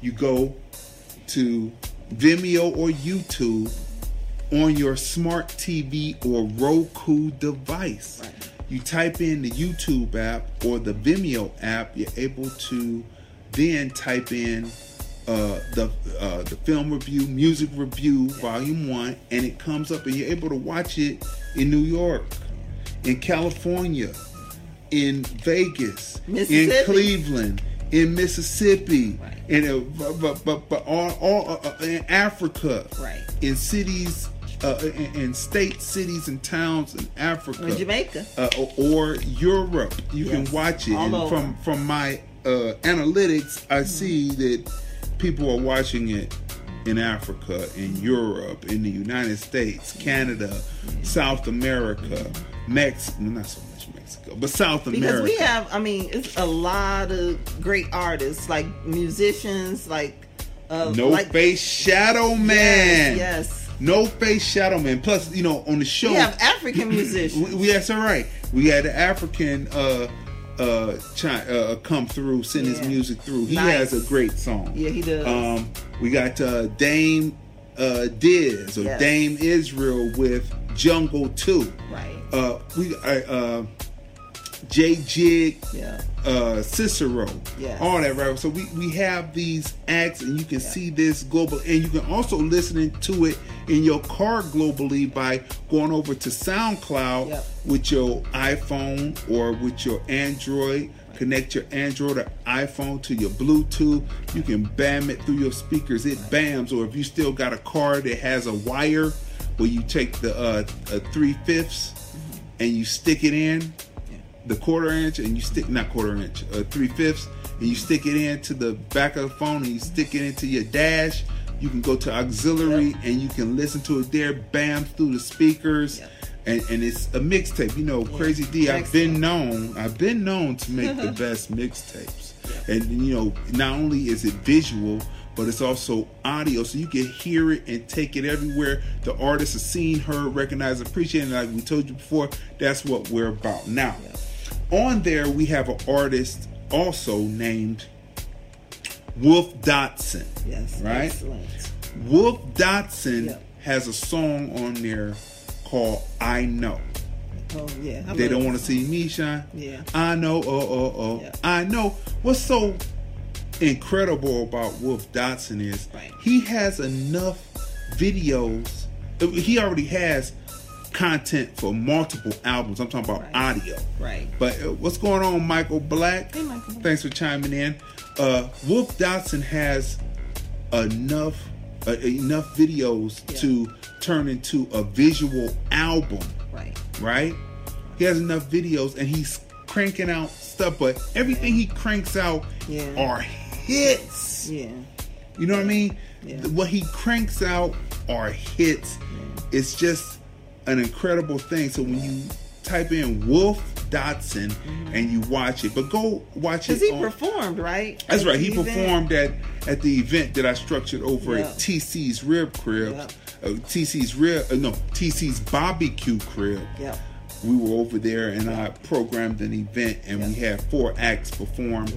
And he came out and performed. And his So family came out and supported him. And his family They came, out, came out and him, supported him. Yeah. And his, his music. So I know when you first listen to it, it is hip hop on feet. But you have to Yeah. go see the review. I'm not going to rehash that. Go watch it. But on Right. the show, we review three artists, and then we show you the bamming video, uh, uh, banging videos, jamming Icy videos Jones, right. of different people. Icy Jones is a twin. We do all that, right? And then we review three acts because we know we keep it moving and keep it fresh. Right. You know what I'm saying? I am known to make great mixtapes over the years. Yeah. Because you know I started out as a DJ Mix and, and, and mix because CDs that's also. right, mix CDs, and I knew uh, I know sound and sound reinforcement because I was a studio dude, Right. right, and put out records myself, so I know, and I had success, so I don't have hatred, so I can hear jamming stuff. And then we we have uh, Fever Wine Yeah. by um, Rhyme Schemes, Yeah. right? That's on there, but Yeah. It's always about nice. about Wolf Dotson. Wolf Dotson, like I said, he has enough to make a video album, and he's constantly pumping out hits. Yep. He's got enough to make three, four albums in audio form, right? But the man has a new single out called Candy Shop. Mm-hmm. Now, Candy Shop is not like 50 Cent's Candy Shop, and like I said, the only song in Mm-hmm. The only song in history that can never be used as a title, you know, is Tie a Yellow Ribbon Round the Old Oak Tree.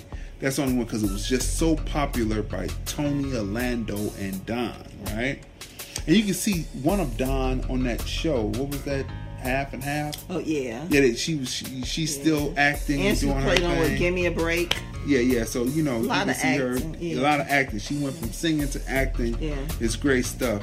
Uh, Shanine said like Chadwick Boseman and James, and when he played James Brown about the dignity. Yes. That's true. Yeah. Uh, gonna see this movie. She said. Yes, Good. go see it. Bolden. And that's another one Um, who we love too, Chadwick Boseman. yeah. Like he, he, he's like a, a dignified person. Like in real life too. Like he chooses characters who have dignity, and in real life he's he's a very, very, very. um He loves his culture, and he stands for his people, Yeah, and that's what I like and respect about him. Not only as an actor, but as a human being, he's just a great person. That's Tamala, somebody that you support. Telma Hopkins, right? That's her name. Oh, Shanine is yeah, telling us what her yeah, name is. That's right. And then uh, uh Shanine said, true about the mixtapes. Yes! See, See, co-signing. That's Yeah, right. That's yeah. right. So Candy Shop is out Yeah, and it's incredible. You will hear it on volume two yeah, of uh the film review music review show but you can go there and blow his numbers up on youtube you, you go to the search and you type in candy shop type in wolf dotson. Listen to the track. It's hip hop bona fides. If you don't know what hip hop bona fides is go watch the film review music review show. I talk about what hip hop bona fides is the three topics and the three subtopics that are usually in hip hop that make it hip hop bona fides. And he captures that and what he does. Um so go see candy shop and then definitely watch the film review music review show volume one. You can see it globally on your tv set. You can see it on your computer. You can go to lordlandfilms.com and uh, tap uh, the film review Right. in the navi bar and it comes right up. I got it debut real big where you can watch it. You see the track listing. It's all good. And then uh, you can also uh, you can see it everywhere. You can see it on myspace. Remember we talked about myspace uh, you can see it on MySpace. MySpace's platform now is really good for music.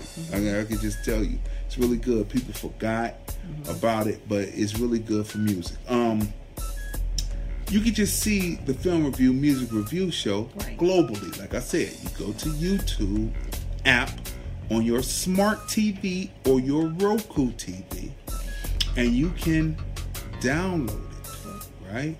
And then you can search the film review, music review show on the YouTube app. On the Vimeo app, same thing. You download it, but you search Lordland Films, Right. and all of the films come up. The Yeah. stuff that's for pay, which is uh, many of my films, Right. and then you have the complimentary, and within that, there it is, and you can watch it right there at your leisure. And you can also, people, see, I do research. I'm, I'm, I'm, I'm the person. I work hard. Hey, Otis. All right, hey, what's going on, Otis Lang? Otis Lang is DJ, uh, DJ LV from uh, in Las Vegas doing this thing. Put your information in on the uh, on the uh, the uh, what is this called? I forget You what it's called on watch Facebook. party? The watch party, and then I'll be able to read it over air. But that is who that is. Oh, uh, DJ Mix Master LV. I just had to do total recall there. He DJs most of um, of uh, Brother Stretch Sanders, Minister Stretch Sanders events that help to advance the historic West. Yes. Right? So make sure that when you get a chance, Otis, that you go back and watch this because we kicked some gems about the movie Bolden, Yes. where they talk about people who are advanced, who are there to advance the agency of black people and how they try to derail them. So we dropped some gems in there because that's what the movie's about. Get a chance, take stretch, uh, take all your all the people, get a group of people, and go see Bolden the movie. Right. So back to uh, uh, we already talked Yep, the about grass is greener. the- yeah, yeah, we already talked about Wolf Dotson. Yeah. Wolf Dotson, I know we already told you, you you'll see it, but that's Yeah. a ten, and this candy shop Yeah. is just banging. It is. I mean, it's just banging, and it, it bangs, and you will see it. But like I said, go to YouTube, do that. Now, one more thing about seeing the Mm-hmm. film review, music review show, you can also, people. Mm-hmm. See, I'm, I'm a researcher. I research. Yeah. I'm not. I'm not just playing around with. it. I research to make sure the picture is right. I research to make sure that the sound is right. Right. I am not a videographer. I am a filmmaker. yes. Okay. Right. So I researched this to make sure that it is right, so that my people can be seen, heard, recognized, and appreciated. Because if it's dusty and it's not right, Right. people are not going to watch it years later. We're sorry. So people who are producing dust, that's cool, but they just reality, just speaking reality. The pictures got to be there. So, like I said, you you can also go to YouTube and search LordlandFilms.com and look at all the work. We talked about that before. It's just prolific. One of the most prolific filmmakers in the game. Crazy And D. laurels. That's right, and Laurel's most most prolific filmmaker in the game with top quality, top picture, top sound, everything. You just go through from 07 all the way up to today. I mean, I didn't know I was that prolific just searching for stuff. But anyway, last thing, Uh, I'm a, I'm a researcher, so you can take your ISO, your Right. Apple, or your Android, and you can go onto your smart TV. You can download the Firefox app, link your phone to the Wi-Fi that's connecting the smart TV to your phone, and you can watch us right there on your TV Yes. globally. You can watch YouTube. You can watch the film review Right. uh, and the film review, music review Yes. globally right there using your cell phone. Right. We're into technology, people. We make it happen. We make it move. Right. But what you find is if you're producing dust. People ain't gonna watch that long. Right. They're gonna be like, ah, man, turn that off. Turn that off. I Speaking need to, of- I need to swing over. Right. Speaking of technology, Uh-huh. um, out here, and I'm sure all over the United States, Mm-hmm. um, there are like coding camps for children. So make sure that uh, you are uh, pushing your like children, nieces, nephews, cousins, neighbors, best friends, god kids towards uh, coding because technology is right now is the future and our children definitely need to be a part of creating these systems All right, so check that out. So we're gonna get we're gonna get to the grass is greener, but since we're on this, we might as well stay on this. The Crazy D's work ethic Right. in filmmaking. Listen, YouTube search. Now I've said this. This is the third time, and we're gonna move off of it. But YouTube search Right. LordlandFilms.com and look at the list. yeah I did not know this, but just looking at it, because I was searching for some things, some titles, because I was doing a, a quick review and I Right. was looking for some titles, and I just typed in LordlandFilms.com. I have all kinds of genres. I have films. I have documentaries. I have interviews, uh, classic interviews with various people all there. Yeah. Crystal clear sound, picture, Right. streamed situations that turned into finished products. It is there. See? The sheer amount of finished film presentations. I doubt, other than, I don't even think people in Hollywood have this much. It, it- it's really, it's really incredible, right? A beautiful picture and top quality sound. We, as a team, are about getting people seen, heard, recognized, and appreciated. If you're jamming, yeah I'm with it. yeah You know what I mean? Ain't no ain't no hesitation, ain't no hate, ain't no my boy do it around the corner. Right. Bull BS. What sets me and us apart is that we are for our people to be seen, heard, recognized as people. Never do I come with my hand out. Can you give me something? No. I don't do that because I come we landed here. I landed here being crazy D. I landed here already having laurels behind my films, already having films, already Right. doing that. When I come, I bring good product or service right that when shown is entertaining Right. and edutaining at the same time. right When people pay for ads for our shows, it is not that you're doing something. This this this, is a through the board for everyone who is out there producing. When a business or a product or a service pays for advertisement on uh, on these platforms that we do, right. They're not doing something for us. right.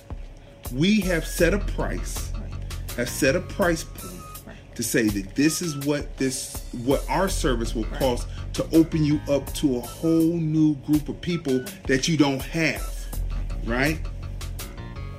When you go and you pay your money to the European Americans to their platforms. Right.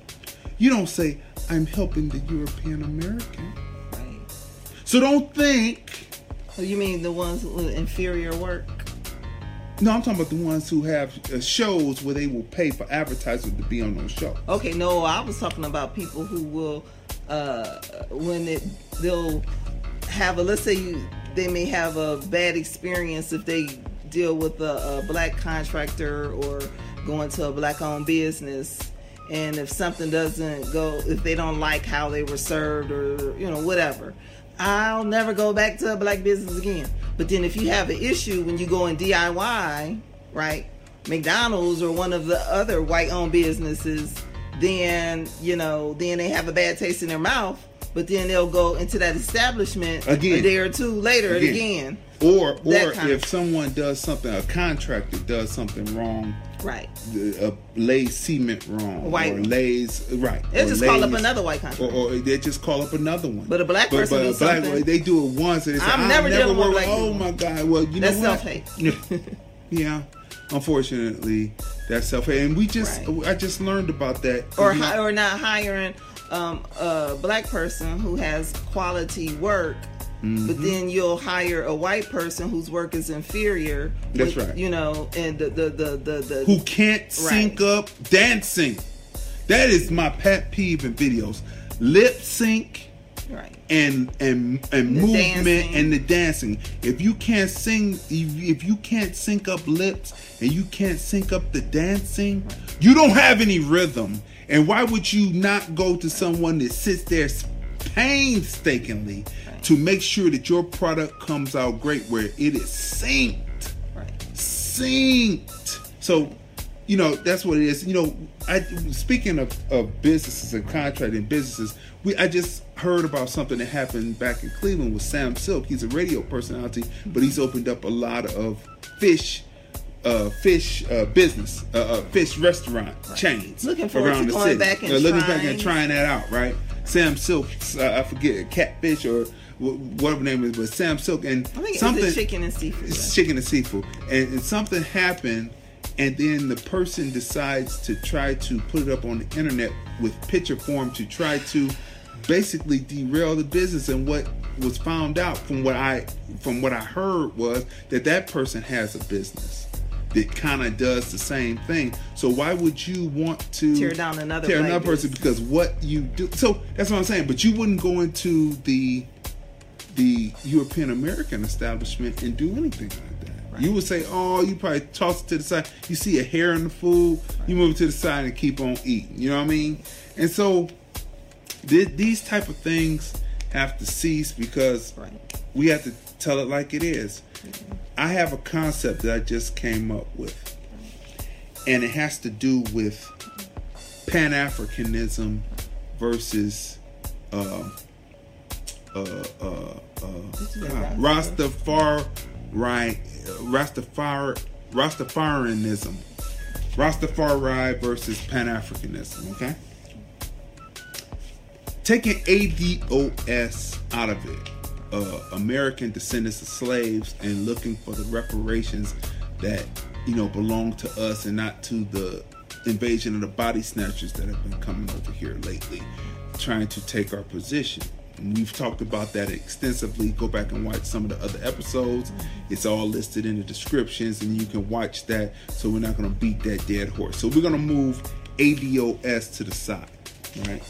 We're not going to kill that that lively horse like the stallion with the irrespect uh, irresponsible Mexican holding the reins, and he got his brain kicked out by the. Facebook uh, it was on? Facebook, and then the horse was up and ready to do something. That he, but anyway, we're not going to Horrible. kill a horse. So we're going to move the ADOS to the it and deal with just a concept.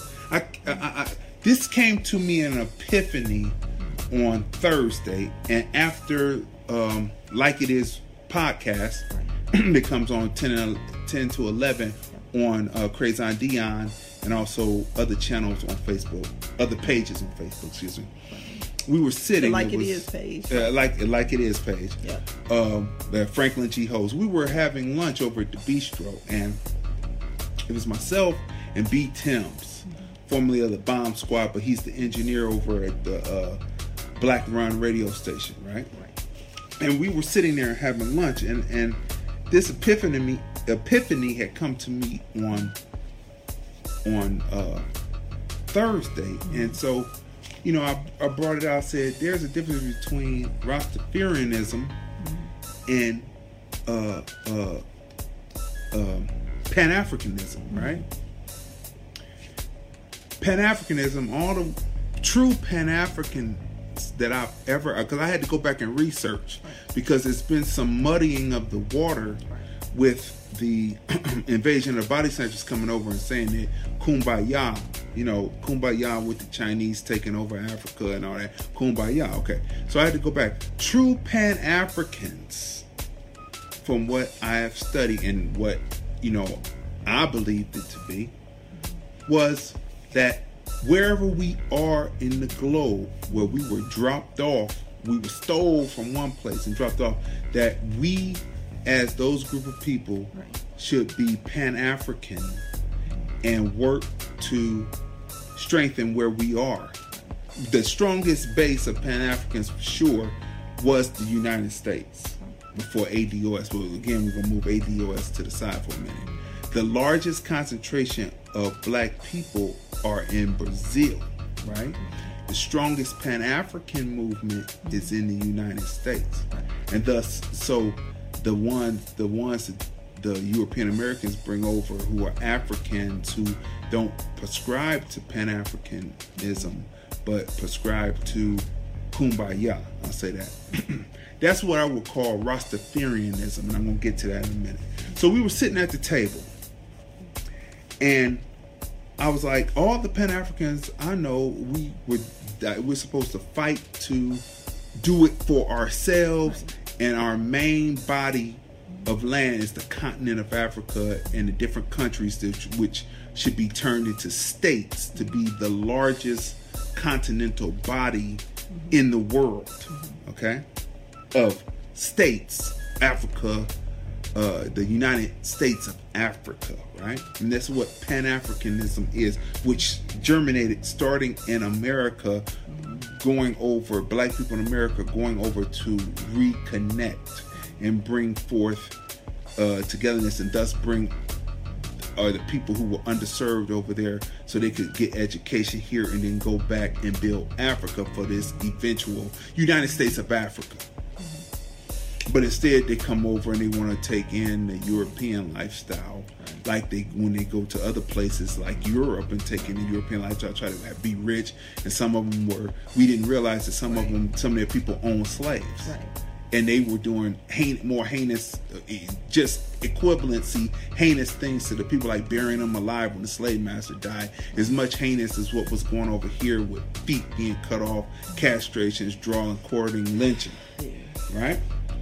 So I was like, that's what true Pan Africanism is. Now, I said, what I've noticed is, I haven't seen one. I I, I I don't know one Rastafarian that hasn't seen that hasn't seen a white puss that it didn't like.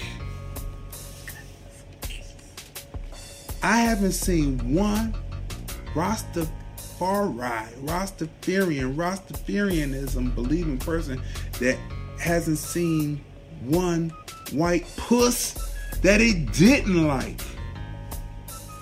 One love, Hi, Gina. one heart. Let's stick together with the whites and feel alright. This is this is Rastafarian. Let's praise to the white Jesus and feel alright. Now this is my this is my thing, right? And and sure enough, that later that day, I saw a video that's going around on Facebook Oh yeah. where the guy is singing He said to his queen. to his queen, and you know, to each their own, but Pan Africanism is different than Rastafarianism, and it, just proved my point even more that there's a difference between Pan Africanism and Rastafarianism, and that sometimes Rastafarianism masks as Pan Africanism, but it's really not. And so we have to come down to are you Pan African or are you someone who will feel that the grass is greener, the women are better? You get my point. So when people see where I come from, I come from, I'm about black women, my dude. I'm about black people taking their rightful place on the planet, right? And I also said the way it's going and the way people seem to be practicing, in my opinion, my just my opinion, Rastafarianism, and always constantly doing the same mistakes again and allowing the other to get into our business and then later it's not owned by you it's owned by them. It, it, they have control over what you do.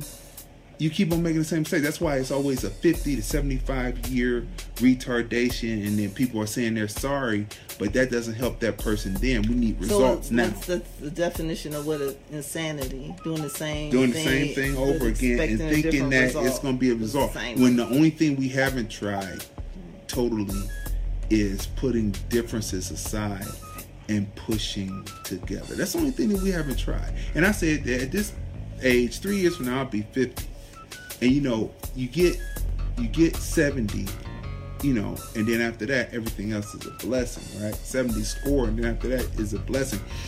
So if you say 50 and 40 more years that's 90 you know what i mean 40 more years you know what i'm saying when you're 20 young and spry you know and you're fighting the power and stuff but then as you get older you say hmm we now see this we have no time to make the same mistakes and it was funny about the bolden movie before we move on from this see this movie is that good we, no, no. It was something that happened before the Bolden movie.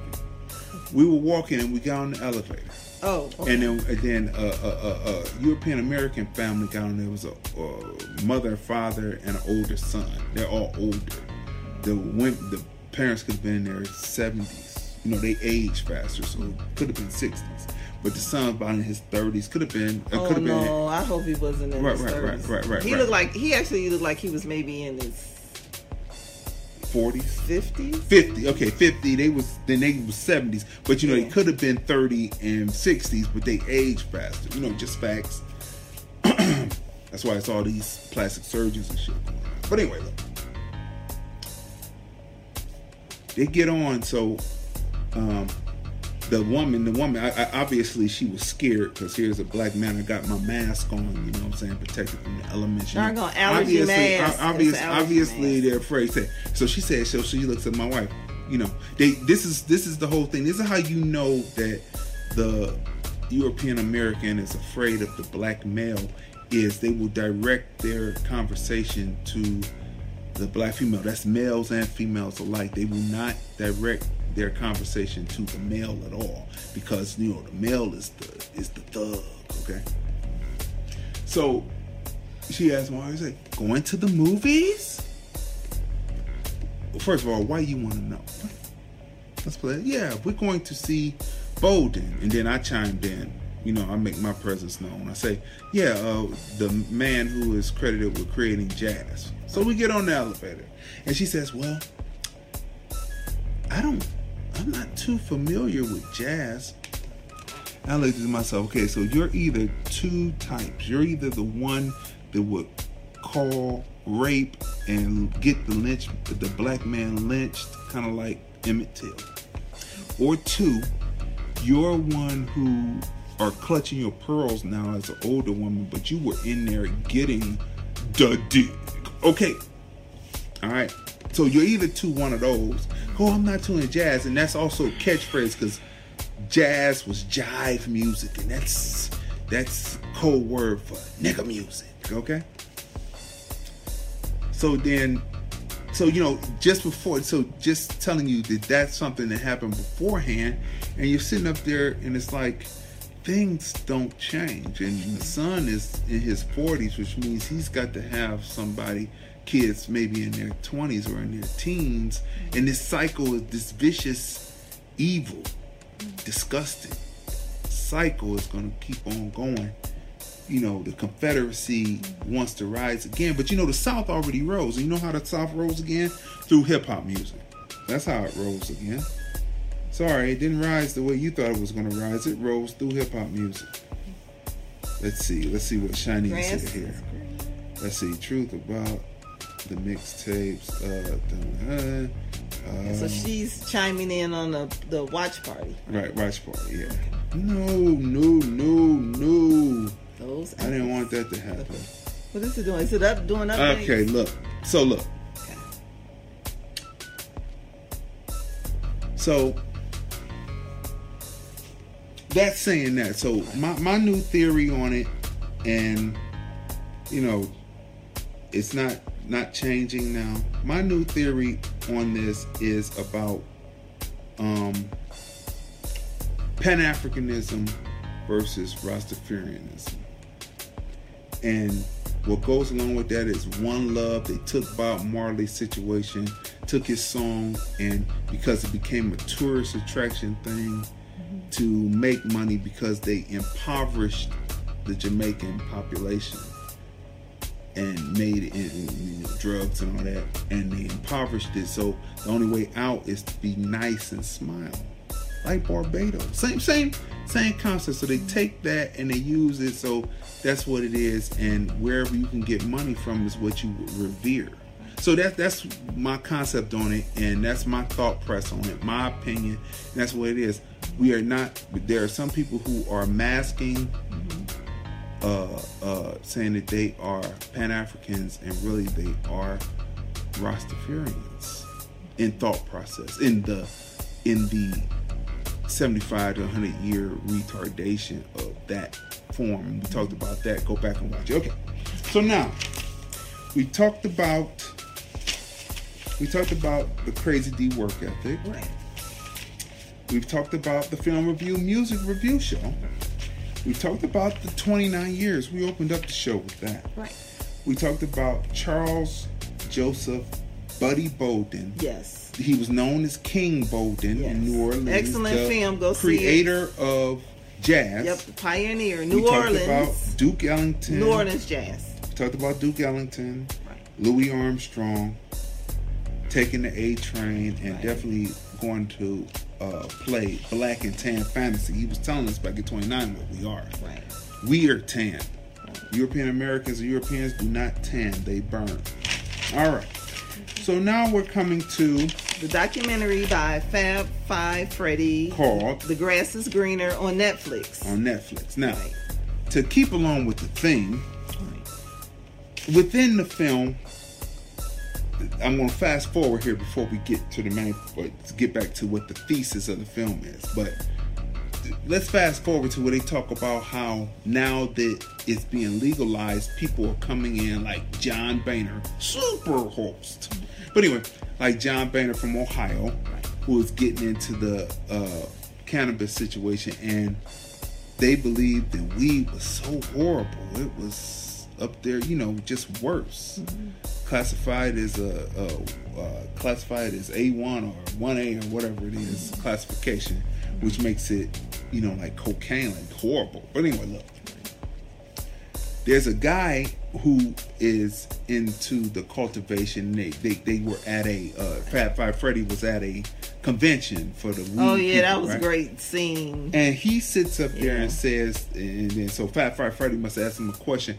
What do you think about the people who are? Well, you hear him say it off off camera, Right. off screen. Right. He says, "What do you think about the people who are, um, who have are incarcerated Right. for selling uh, marijuana or or selling cannabis? Right.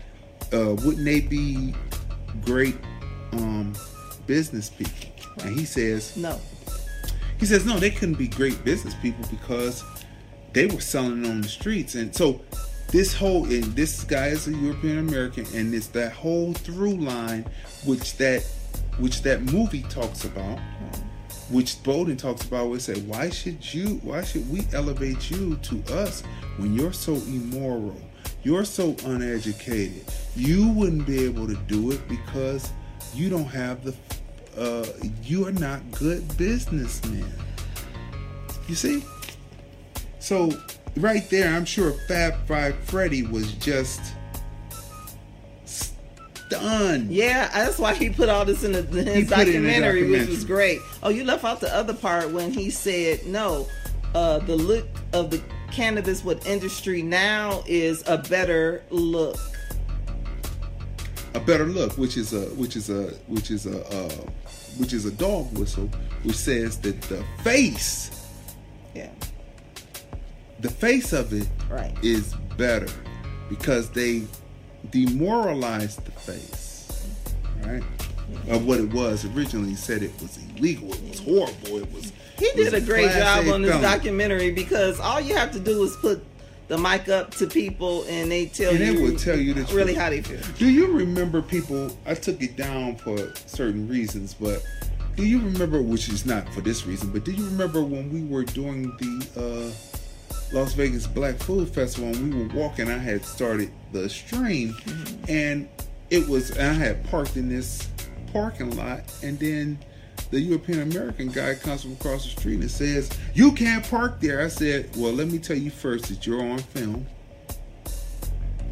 And what were you saying?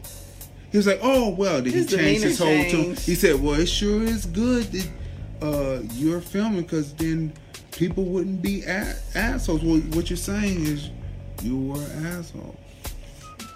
I'll leave that. Let the put the pin in that and move that over to the side. So, you know, this is what we're dealing with, people, and people who believe that it'll be any different. You are sorely mistaken, and they will own your stuff in the end. And so this documentary Okay. it covers the history of illegal cannabis in the United States, and then it's filled with great Right. celebrity interviews. It features uh, Damian Marley, Snoop, Yep. B-Real, Killer Mike, B-Real and from more. Cypress Hill. That's Yeah. right. And um, talks about it talks about how weed, Yeah. cannabis. And named it. They named it to make it seem more illegal because of the brown people that were Right. selling it, the Mexicans. Right. Uh, they called it marijuana. Yeah. They spelled it marijuana with an H instead of the J. The J comes later Mm-hmm. during J. Edgar Hoover. They changed it and made it even look even more like it was something that came from over there, a J instead of an H. So mar instead of marijuana, Mm-hmm. marijuana. Okay, so But wait a minute, he did a great job because he's the timeline of the documentary. Oh, go it begins in the 1920s jazz era, and then again, uh, Right. Mm-hmm. he mentions Duke Ellington. Um, they show footage actually. Uh, Louis Armstrong, Billie Holiday, they were all like targets under Mm-hmm. Because- racist policies. That's right, because if they caught you with this, with weed, which they classify as a drug, they would take your your uh, cabaret card away. Yeah. Right. Oh, they put Billie Holiday. and they put her Through. through it. But also, what they found was so they they tied it to jazz, right, and put a black face on it. You see how these things these things keep coming around. These tropes keep coming around. So now that the lounges are open, Right. They put a black face on it just in case it turns into the Box Rebellion the end. Look that up, Box Rebellion. If it turns into like the opium opiate Right. rebellion, Right. then they can say that black people did it, right? So they put it with jazz, and they said Right. jazz is jive, and it's uh, uh, it's bad, and uh, what what they're doing is they are influencing young, impressionable, lily, European white women who will go down there and be Oh yeah. taken advantage of. yeah, that was in of. the and- documentary. It was in the documentary. you see, Yeah. so these tropes move through Yeah. uh, these things. So, um, this is what what it tells you, and it goes through the whole piece. So they tie jazz, but the biggest, Yeah. The biggest weed seller doing jazz was a Jewish man. I can't think of his name. You're going to watch the documentary to see it. But he was a Jewish man who had the best weed, and they would put it in the music. Yeah. kind of His like name. yeah, he Yeah. put his name in the music, and he was there, and he was once, and then you know they made a big deal over this. He was once arrested and put in jail for having it, and they had put him on. They had segregated, you know, like like segregated to jail. Had the white him in in the white population. He said, "Warden, I think you made a mistake. Mm-hmm. I'm I'm black." I'm not over here. Mm-hmm. And he asked to be moved over with the black people because he felt more at home. You know, kind of like the people like what I talked about, um, uh, Hoagy Carmichael. who made Stardust and all that. You know, certain people who feel at home, but then they are able later to have the trappings of living in a nice mansion Right. in a neighborhood while they were redlining and blocking Right. black people from being in those places. So look, Plus, two wait. Also, in the film, Mm-hmm. um, they also talked to people um, who were personally affected by drug convention convictions. right? So mhm. they talked to uh, family members as well, Mhm. and uh, their a attorneys. guy that was in the guy that was in prison for Yeah. 14 years for two joints. crazy. You know, put putting them away. right? Meanwhile, the officer that killed Philando Castro Castile. Castile got off, got off. Philando Castile. right? Yeah, he So, got so off. you see, so you see how these things are. So this is what this George tells you. Zimmerman got off. Right, he got off, right? But you know, you're sending people to jail for two joints. You know, but what they didn't tell you in there, I saw this on the History Channel. DuPont during that time in the 1920s was coming Mm-hmm. out with coming out with nylon.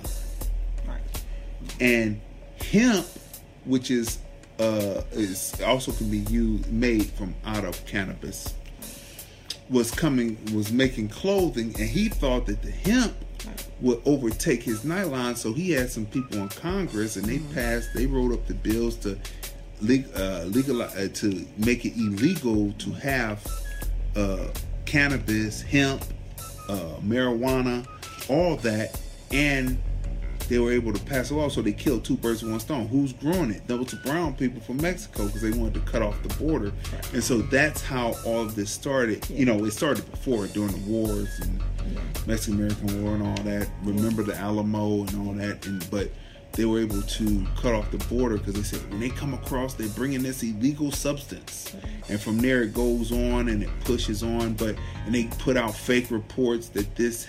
Uh, hap- this that it causes uh, schizophrenia and all kinds of stuff. But what they found out was when Nixon did had his people do a report on it, they found out that it, was the total opposite. Mm-hmm. Yeah, it wasn't. And so, see this film. Yeah. Uh, the grass is greener by Fab Five Five Freddy Freddy on on Netflix. Netflix. Yep, check it out. So, what would you rate the film with the with the history that it told? You know? I would give it a 10 because it was informative. And what did I tell you? I said the graphics is mm-hmm. well done. I said this film is over already. I said it was so interesting. It was just a lot of information, but it was absorbable the way it was presented to you.